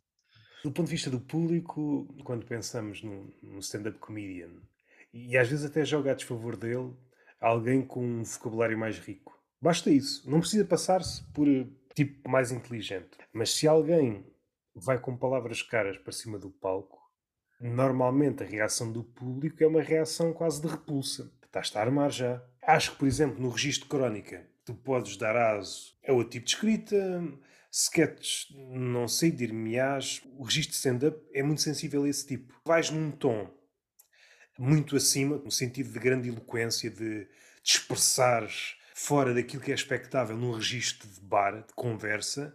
Por norma, mesmo que tenhas muitas piadas e as piadas sejam boas, crias uma espécie de distância Dizem-me que eu sou um desses indivíduos que usa palavras caras em palco. É, portanto, não vou aqui comentar isso. Espero não criar distanciamento no público, não é, não é o meu objetivo. Tenho outros, uh, outros cuidados para tentar que, que, que, a minha linguagem não, não afaste o público. Se for só isso, claro, pode dar-se o caso de alguém estar só a usar palavras caras e depois esquece das piadas. Depois tem a ver com o facto de uma palavra que eu ouço muitas vezes. Uh, nunca tinha ouvido, não sei, para falar de um filme uh, antigo, mas de repente comecei a ouvir imenso a palavra persona. Uh, adoro a tua persona em palco, a tua persona é isto, a tua persona é aquilo. A minha persona sou eu, eu sou um ser humano que sobe ao palco e diz coisas. Uh, eu falo de uma maneira um bocado característica, talvez, uh, mas é, é, é pá, sou eu. Eu não estou a pôr uma, uma máscara. Vejo muitos comediantes, claramente, aquilo que eles estão a fazer em palco não é aquilo que eles são na sua vida. A única diferença daquilo que eu faço em palco para aquilo que eu faço na minha vida normal é que uh, eu na minha vida normal sou um bocado mais coninhas, pronto, uh, sou mais metido para dentro, mas quando começo a falar. Uh... Exatamente como uma coninha, estou a brincar. Faz sentido. Quando há esse distanciamento entre aquilo que o comediante tem em palco e aquilo que ele é fora dele, não achas que aquilo que ele leva a palco são influências que ele ainda não conseguiu mastigar. Está a se inspirar, às vezes sabe, outras vezes não sabe. Só está a usar palavras ou, ou fraseados de certos comediantes que ele gosta. Ainda não se conseguiu desembaraçar disso. Não quero generalizar, há casos e casos. Há casos de. É, claramente, aquilo que está a ser feito em palco é totalmente distinto daquilo que a pessoa é na vida real e isso. E houve ali muito trabalho. Há casos em que houve muito trabalho e há casos em que pronto, se nota que esta pessoa acabou de ver fulano X e achou graça a isso e veio aqui fazer. Mas isso, pronto, é como tudo na vida. Também se nota a falta de trabalho em pessoas que não fazem isso. Não quero generalizar. Paulo Xavier, novamente. Campo uh, ou praia? Eu gosto dos dois, é difícil escolher. gosto muito dos dois. Tanto que eu, eu, era monitor de campos de férias, portanto fazia praia e campo uh, com as crianças. Então juntaste o melhor de dois mundos, é isso que sugeres? Alguém tem essa dúvida? Não... Deixem-se de tribalismos cocos e aproveitem os dois, porque têm os dois méritos. Não, não, o mundo já é polarizado que basta. Não achas que esta questão vai deixar de ser uma questão daqui a algum tempo, com o aquecimento global. É provável. É provável. vai deixar de existir campo, tudo vai ser praia, o resto vai ser incluído pelo mar. Gostas de campo ou ácido? não sei. não vai haver muita escolha. Por outro lado, quem vive no interior e pensa, epá, gostava de vender a minha casa a um preço muito mais elevado, é esperar porque as águas estão a subir. Sim, sim, sim. sim. É esperar. É aliás, eu recomendo que comecem a comprar propriedade em Parda, na zona da Covilhã, porque vai estar muito na moda daqui a um tempo. É, do ponto de vista de sobrevivência, é expectável que os pontos mais altos em Portugal sejam os últimos redutos. Ou seja, a Covilhã e outras zonas serão as futuras metrópoles de Portugal. A capital de Portugal, daqui, sei lá, a mil anos, às tantas será Covilhã. É bem provável que a capital de Portugal daqui a mil anos seja Berlim ou alguma coisa assim. Mas... Oh, ok, ok, ok. okay. ou, ou, então, outra pergunta do, do Sr. Paulo. Ele não gosta de ser chamado por Paulo e por isso vou repetir Paulo. Eu gosto muito de lhe chamar Paulo. Stand-up comedy ou motocross? É pá, stand-up comedy. Essas perguntas estão a ficar cada vez mais mais parvas, mas uh, sem stand-up comedy. Não, não sou fã de desportos motorizados. Um desperdício de combustível. Para seguirmos aquilo que nós estamos a dizer, não vamos criar distância em relação àquilo que está a ser dito. Vamos entrar nas coisas sem nenhum cinismo. eu, como tento fazer sempre na minha vida. Uh, mas, mas, mas Perdoa-me, Paulo, eu não quero pôr aqui em questão a qualidade das tuas perguntas, que eu sei que compuseste com todo o carinho. Se tivesses de escolher Agora parece o miúdo da primária a soltar. Se tivesses, acho que aqui falta uma palavra, mas não vou criticar o Paulo. Se tivesses de escolher apostas para o futuro, em que aposta é que não apostavas por vergonha? Apostas é. para o futuro, estamos a falar de quê? Depois há outra pergunta. Ele entusiasmou-se, um callback à pergunta, se calhar anterior. Uh, se achares que ajuda, por favor. Vou, vou fazê-la. Se calhar a ordem era, era, era a contrária. Como te sentes por não ser uma aposta para o futuro de Guilherme Duarte? Como me sinto por não ser uma aposta para o futuro de Guilherme Duarte, epá, é assim, eu acharia estranho se eu fosse uma aposta para o futuro de Guilherme Duarte, atendendo a que nunca, nunca tive com ele, não o conheço. Seria um, quase aquela variante daquilo que há pouco estávamos a dizer, alguém desconhecido e de repente, é pá, és da fixe. Como é que sabes que eu sou fixe?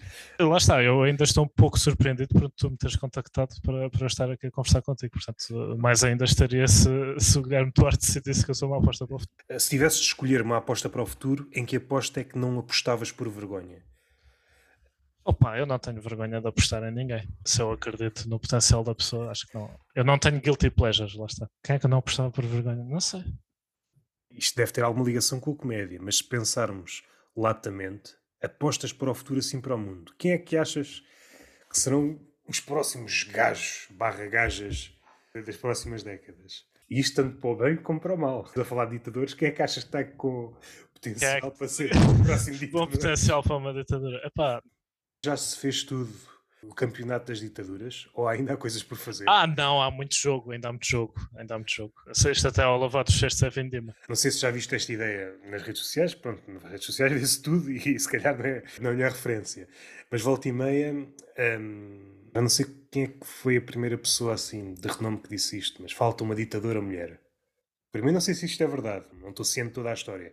Mas Já tivemos uma ou duas boas. Uh, não, não vamos branquear o bom trabalho que foi feito uh, por algumas senhoras uh, por esse mundo fora. Eu acho que num mundo verdadeiramente igualitário não existe esse telhado de vidro a impedir a mulher de, de, de cometer genocídio. Agora, na história, o nosso amigo, o, o, rei que mais tempo exerceu o seu cargo, o nosso Luizinho da França, chegou ao cargo uh, em bebê, praticamente. Foi isso que lhe, que lhe, permitiu a longevidade que ele teve.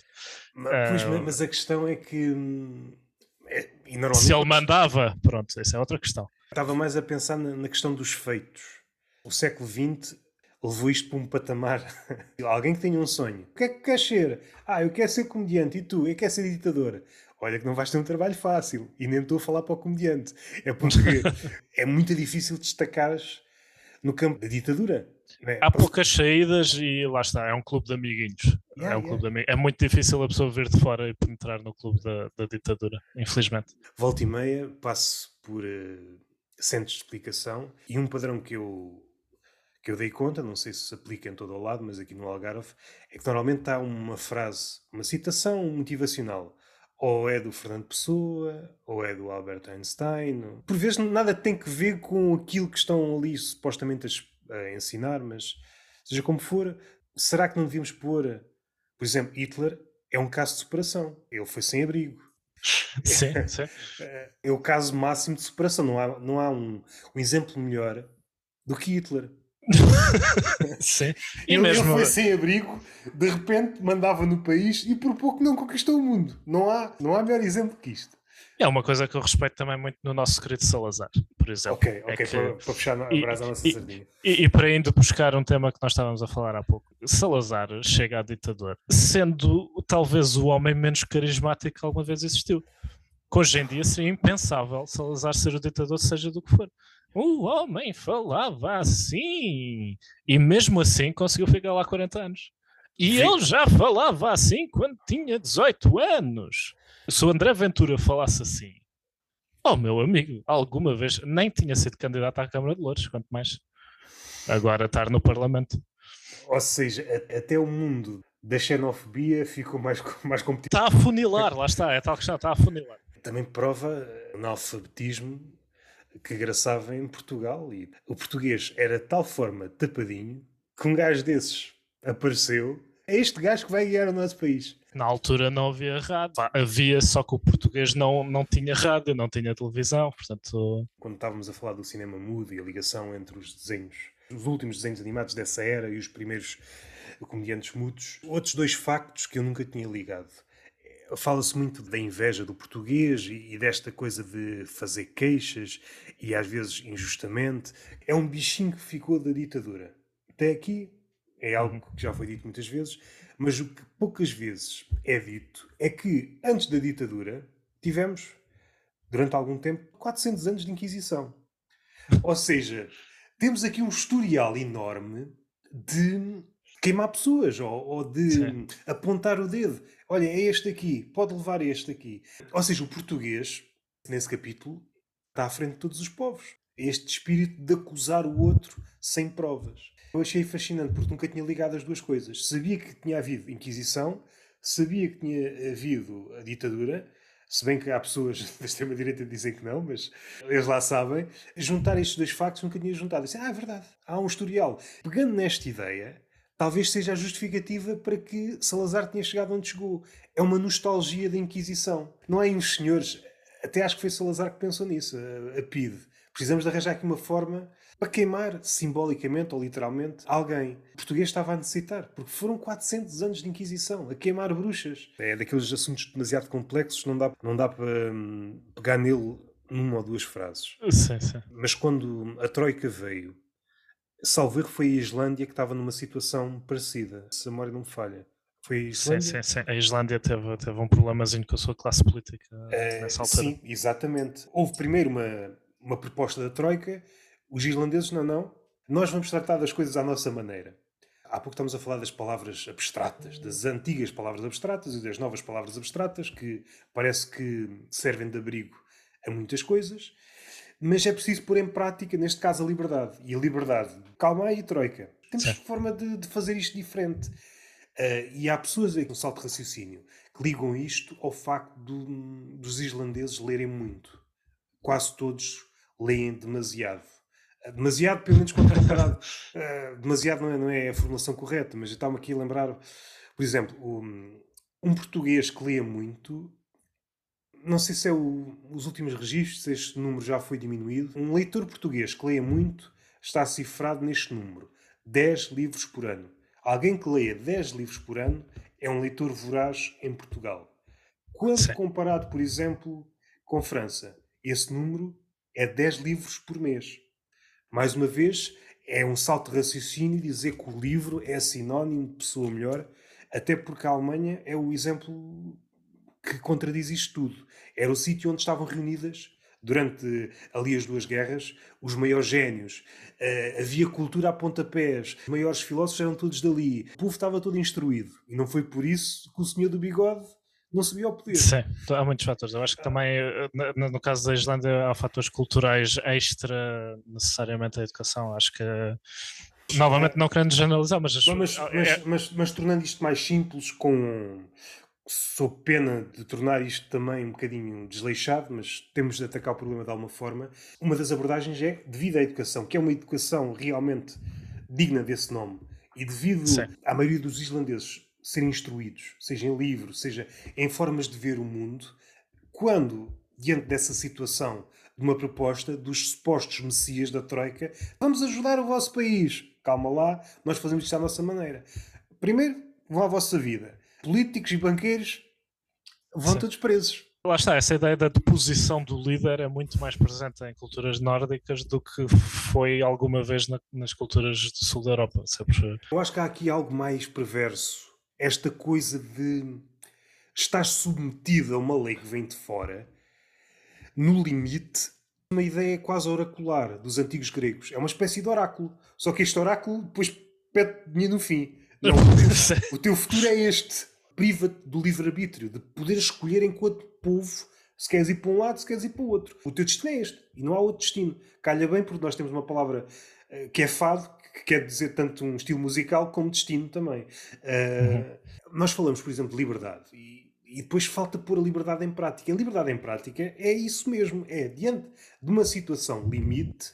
Ah, mesmo uma situação limite, temos possibilidade de escolher. Eu acho que Portugal, como está aqui no, na, na cauda da Europa, há muito tempo para cá, parece que surgem sempre figuras oraculares muitas vezes montados no cavalo da economia. Este é o vosso futuro, vocês têm, este é o vosso destino, não há forma de, de fugirem, nós acatamos. E é sempre um destino cada vez mais negro, sempre cada vez mais negro. Para Gáudio dos fadistas, que os fadistas são cada vez melhores. um, parece que, de há uns tempos para cá, de há uns séculos a esta parte, sobretudo em Portugal, mas é, acho que é uma coisa mais ou menos global, seja no indivíduo, seja no coletivo, já não somos senhores do nosso destino.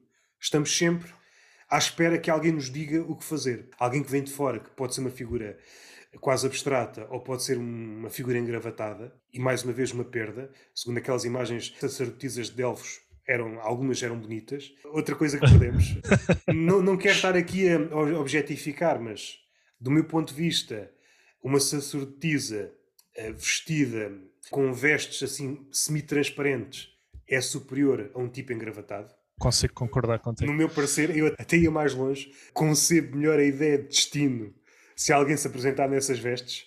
Um, sim, sim, sim, sim, Agora, sim, sim, engravatado, desconfio. Mas, é mas, difícil. Mas, mas resumindo, eu acho que parece que não é nada, mas o ato de, quando em contacto com uma coisa destas, que muda o curso da história, um povo nem sequer cogitar que pode haver outra opção, revela muito da nossa postura. Aquilo que há pouco estava a dizer, do período dos vários séculos de Inquisição, da ditadura, sim, nós sim. Uh, amochamos logo. Amochamos é, logo. É, lá está, a tal subserviência uh, cultural que, que, nós temos, que podemos traçá-la no momento em que Martinho Lutero espeta as teses na, na, na frente da igreja e divide a Europa ao meio, nós temos a metade que fica a metade que fica e a metade que vai, a metade que vai embora, a metade que as crianças saem de casa dos pais e a metade em que as crianças ficam em casa dos pais até aos 40 anos. Temos a metade que consegue-se ver essa divisão na Europa. E tem muito a ver com o catolicismo contra o protestantismo. Tem muito a ver com, uh, sei lá, estávamos a falar dessa questão dos políticos serem depostos. É uma coisa que acontece, acontecia com frequência nas culturas nórdicas no Sul, o grande exílio que nós conhecemos, o exílio de Napoleão, foi imposto de fora, não foi o povo francês que decidiu exilar Napoleão. Eu não sei o caso por dentro da Islândia, mas estamos a falar de moldes mais ou menos justos. Percebeu-se que estas pessoas foram culpadas desta e daquela situação. Culpados no sentido em que levaram o país à ruína. são culpados, se agiram desta forma, e há aqui fraudes a vários níveis, então, se a justiça realmente existe, é para estes casos. Pois, agora a minha pergunta é: foi só na Islândia que isso aconteceu? Só na Islândia que a classe política andou metida em falcatruas? Por exemplo, a educação, no sentido mais fundo do termo, o sentido último de educação é ajudar-te a perceber que há sempre escolha. Sim. Por mais que te digam que só há um caminho, que só há um destino, está tudo escrito, não. Há a possibilidade de ser outra coisa. Ainda que essa coisa te possa levar à guilhotina. Mas há sempre outra escolha. Ninguém te pode dizer o contrário. Se não houver escolha, deixas de ser um homem. Um animal fechado numa gaiola. Torna-se tudo mais, mais tóxico, porque na prática é isto está a acontecer. À volta, bombardeado, uh, o mundo está cheio de possibilidades. é cómico. Este contraste é o mundo vá sem perfume e depois o mundo da publicidade em que vende a ideia que tu podes ser quem quiseres, quando na verdade sabes que não é assim. E cada vez nós vemos o fosso entre os ricos cada vez mais ricos e depois os pobres cada vez mais pobres. E esta simultaneidade das duas narrativas, ou melhor, da realidade que não se está a ser narrada por ninguém, ou aqueles que narram estão a ser sufocados e espezinhados e desenhados assim que abrem a boca, e depois um, uma espécie de nevoeiro de palavras em que dizem tu és capaz de tudo. Mas como é que eu sou capaz de tudo? Que eu não consigo sair deste ciclo. casa, trabalho, trabalho, casa. Tu és capaz de tudo. Tu és capaz de tudo. No abstrato já revela algum do seu veneno, mas quando vais para um caso específico, nós estamos a assistir isso um pouco por toda a Europa e talvez um pouco por todo o mundo. Eh, as cidades grandes estão a expulsar as pessoas do centro. E aqui se vê mais uma vez a questão do poder e realmente o que é o Deus atual. O Deus atual é o dinheiro e ponto final. Tens dinheiro, pode estar no centro, eh, o centro enquanto catedral, onde os escolhidos entre os escolhidos podem ajoelhar-se diante do Deus imutável, o dinheiro, Pois todos os outros vão sendo relegados cada vez para Sim. mais longe. Para mais longe. Para a periferia, até que essa periferia se torna parte da cidade e yeah. a pessoa tende a encontrar outra periferia. Há várias perversidades. Aquela pessoa que é afastada cada vez para mais longe, depois, se calhar, é mulher da limpeza desta catedral. E o caminho que ela tem que fazer de novo para a catedral é cada vez maior. No limite, isto dava quase um, um sketch, não sei, porque, não sei se isto tem graça. No limite, no, no limite, não sei se é um bom exemplo, mas num sítio mais remoto que possas imaginar, no Polo Norte, e trabalha, sei lá, em Barcelona, ou em Paris, ou seja onde for, e tem de fazer esse caminho todos os dias. Mas é impossível, tens de fazer. A vida dela começa a ruir de todas as formas chega atrasada todos os dias, é humilhada todos os dias por isso mesmo, a ameaça de ser despedida está sempre a pairar, depois as filhas que pode deixar aqui a Leona ama, ama diz, é pá, você não, é, não está a ser uma mãe exemplar, temos que chamar aqui o, a Segurança Social, vai ficar sem os filhos. Isto tudo começou como a expulsão, vai cada vez para mais longe, cada vez para mais longe, mas isto tem repercussões, isto mina é uma espécie de limpeza, mas é uma limpeza subtil. Enquanto as gaiolas, onde estes são para ser queimados, ou gaseados, ou incinerados, é uma expulsão, vais varrendo. É vais varrendo para mais longe. Depois há o fator turismo, turista entre uma coisa e outra, e é por isso que o sistema mais ou menos se mantém equilibrado, porque há esta ficção de o pobre, enquanto turista, aproxima-se da catedral. Enquanto estiver a espremer aquilo que ganhou durante aquela semana, a fazer de conta que é rico, é-lhe permitido estar pois, perto da catedral. Tem direito a estar lá. Mas assim que acaba o dinheiro, meu amigo, você volta lá para fora. É isto aqui é só para quem tem dinheiro. É muito Estás-me a deixar muito deprimido. Pá. Ah, é, pá, pá, desculpa lá. Esta, esta conversa sobre stand-up está tristíssima. É pá, eu... o motivo pelo qual te chamei era para falar de comédia e stand-up e estamos aqui a falar de merdas que não tem nada a ver. uh, mas em jeito de, de remate final, que isto às tantas estamos aqui a andar já às voltas e havemos de falar novamente. Eu agora vou estar ao corrente daquilo que já lançaste, daquilo que vais lançar e para a próxima prometo que hei de estar mais dentro de, de, das tuas coisas. Venho cá com mais receio então. e há duas perguntas que eu costumo fazer. Uma é uh, sugestões para futuras conversas e a outra, que pode mais ou menos estar ligada à primeira, pessoas que tenhas visto, neste caso é stand-up, mas pode ser outra coisa, que tenhas visto ultimamente? Dizer que fui um péssimo convidado e, portanto, não olhei com atenção para, para todas as pessoas com quem já falaste. Uh, portanto, diz-me se já tiveres falado. Ricardo Caritzis, não sei se. Ainda não falei, ainda não falei. Mendo, parece-me uma pessoa que também tenha, talvez tenha coisas interessantes para dizer sobre, sobre comédia e sobre a Islândia. Isso quero que seja também, de certeza que tem. Uh, agora, uh, pessoas que eu tenha visto. Epá, lá está, uh, eu só vejo as pessoas com quem atuo, porque eu não vejo stand-up. As pessoas com quem atuo, que eu tenho visto, gostei muito nos tempos recentes de conhecer Joa Vitor. Já agora também aproveito para sugerir. Acho que é um indivíduo engraçadíssimo e aquilo que ele faz em palco é muito sui generis, de uma forma que me apela. Pronto, eu vou-te dizer aqueles que eu gosto de ver em geral. Uh, gosto de ver o Pedro Alves atuar, gosto de ver o Paulo Xavier atuar, gosto de ver o Caretzes atuar, quem é que eu gosto de ver atuar? Sei que há sempre uma tendência para nos sentirmos embaraçados porque Ei, agora vou-me esquecer daquilo e se calhar uh, até de uma relação fixe com ele. Sim, pronto. Mas pronto, vá, todos aqueles que eu não mencionei, pronto, assumam que eu vos detesto.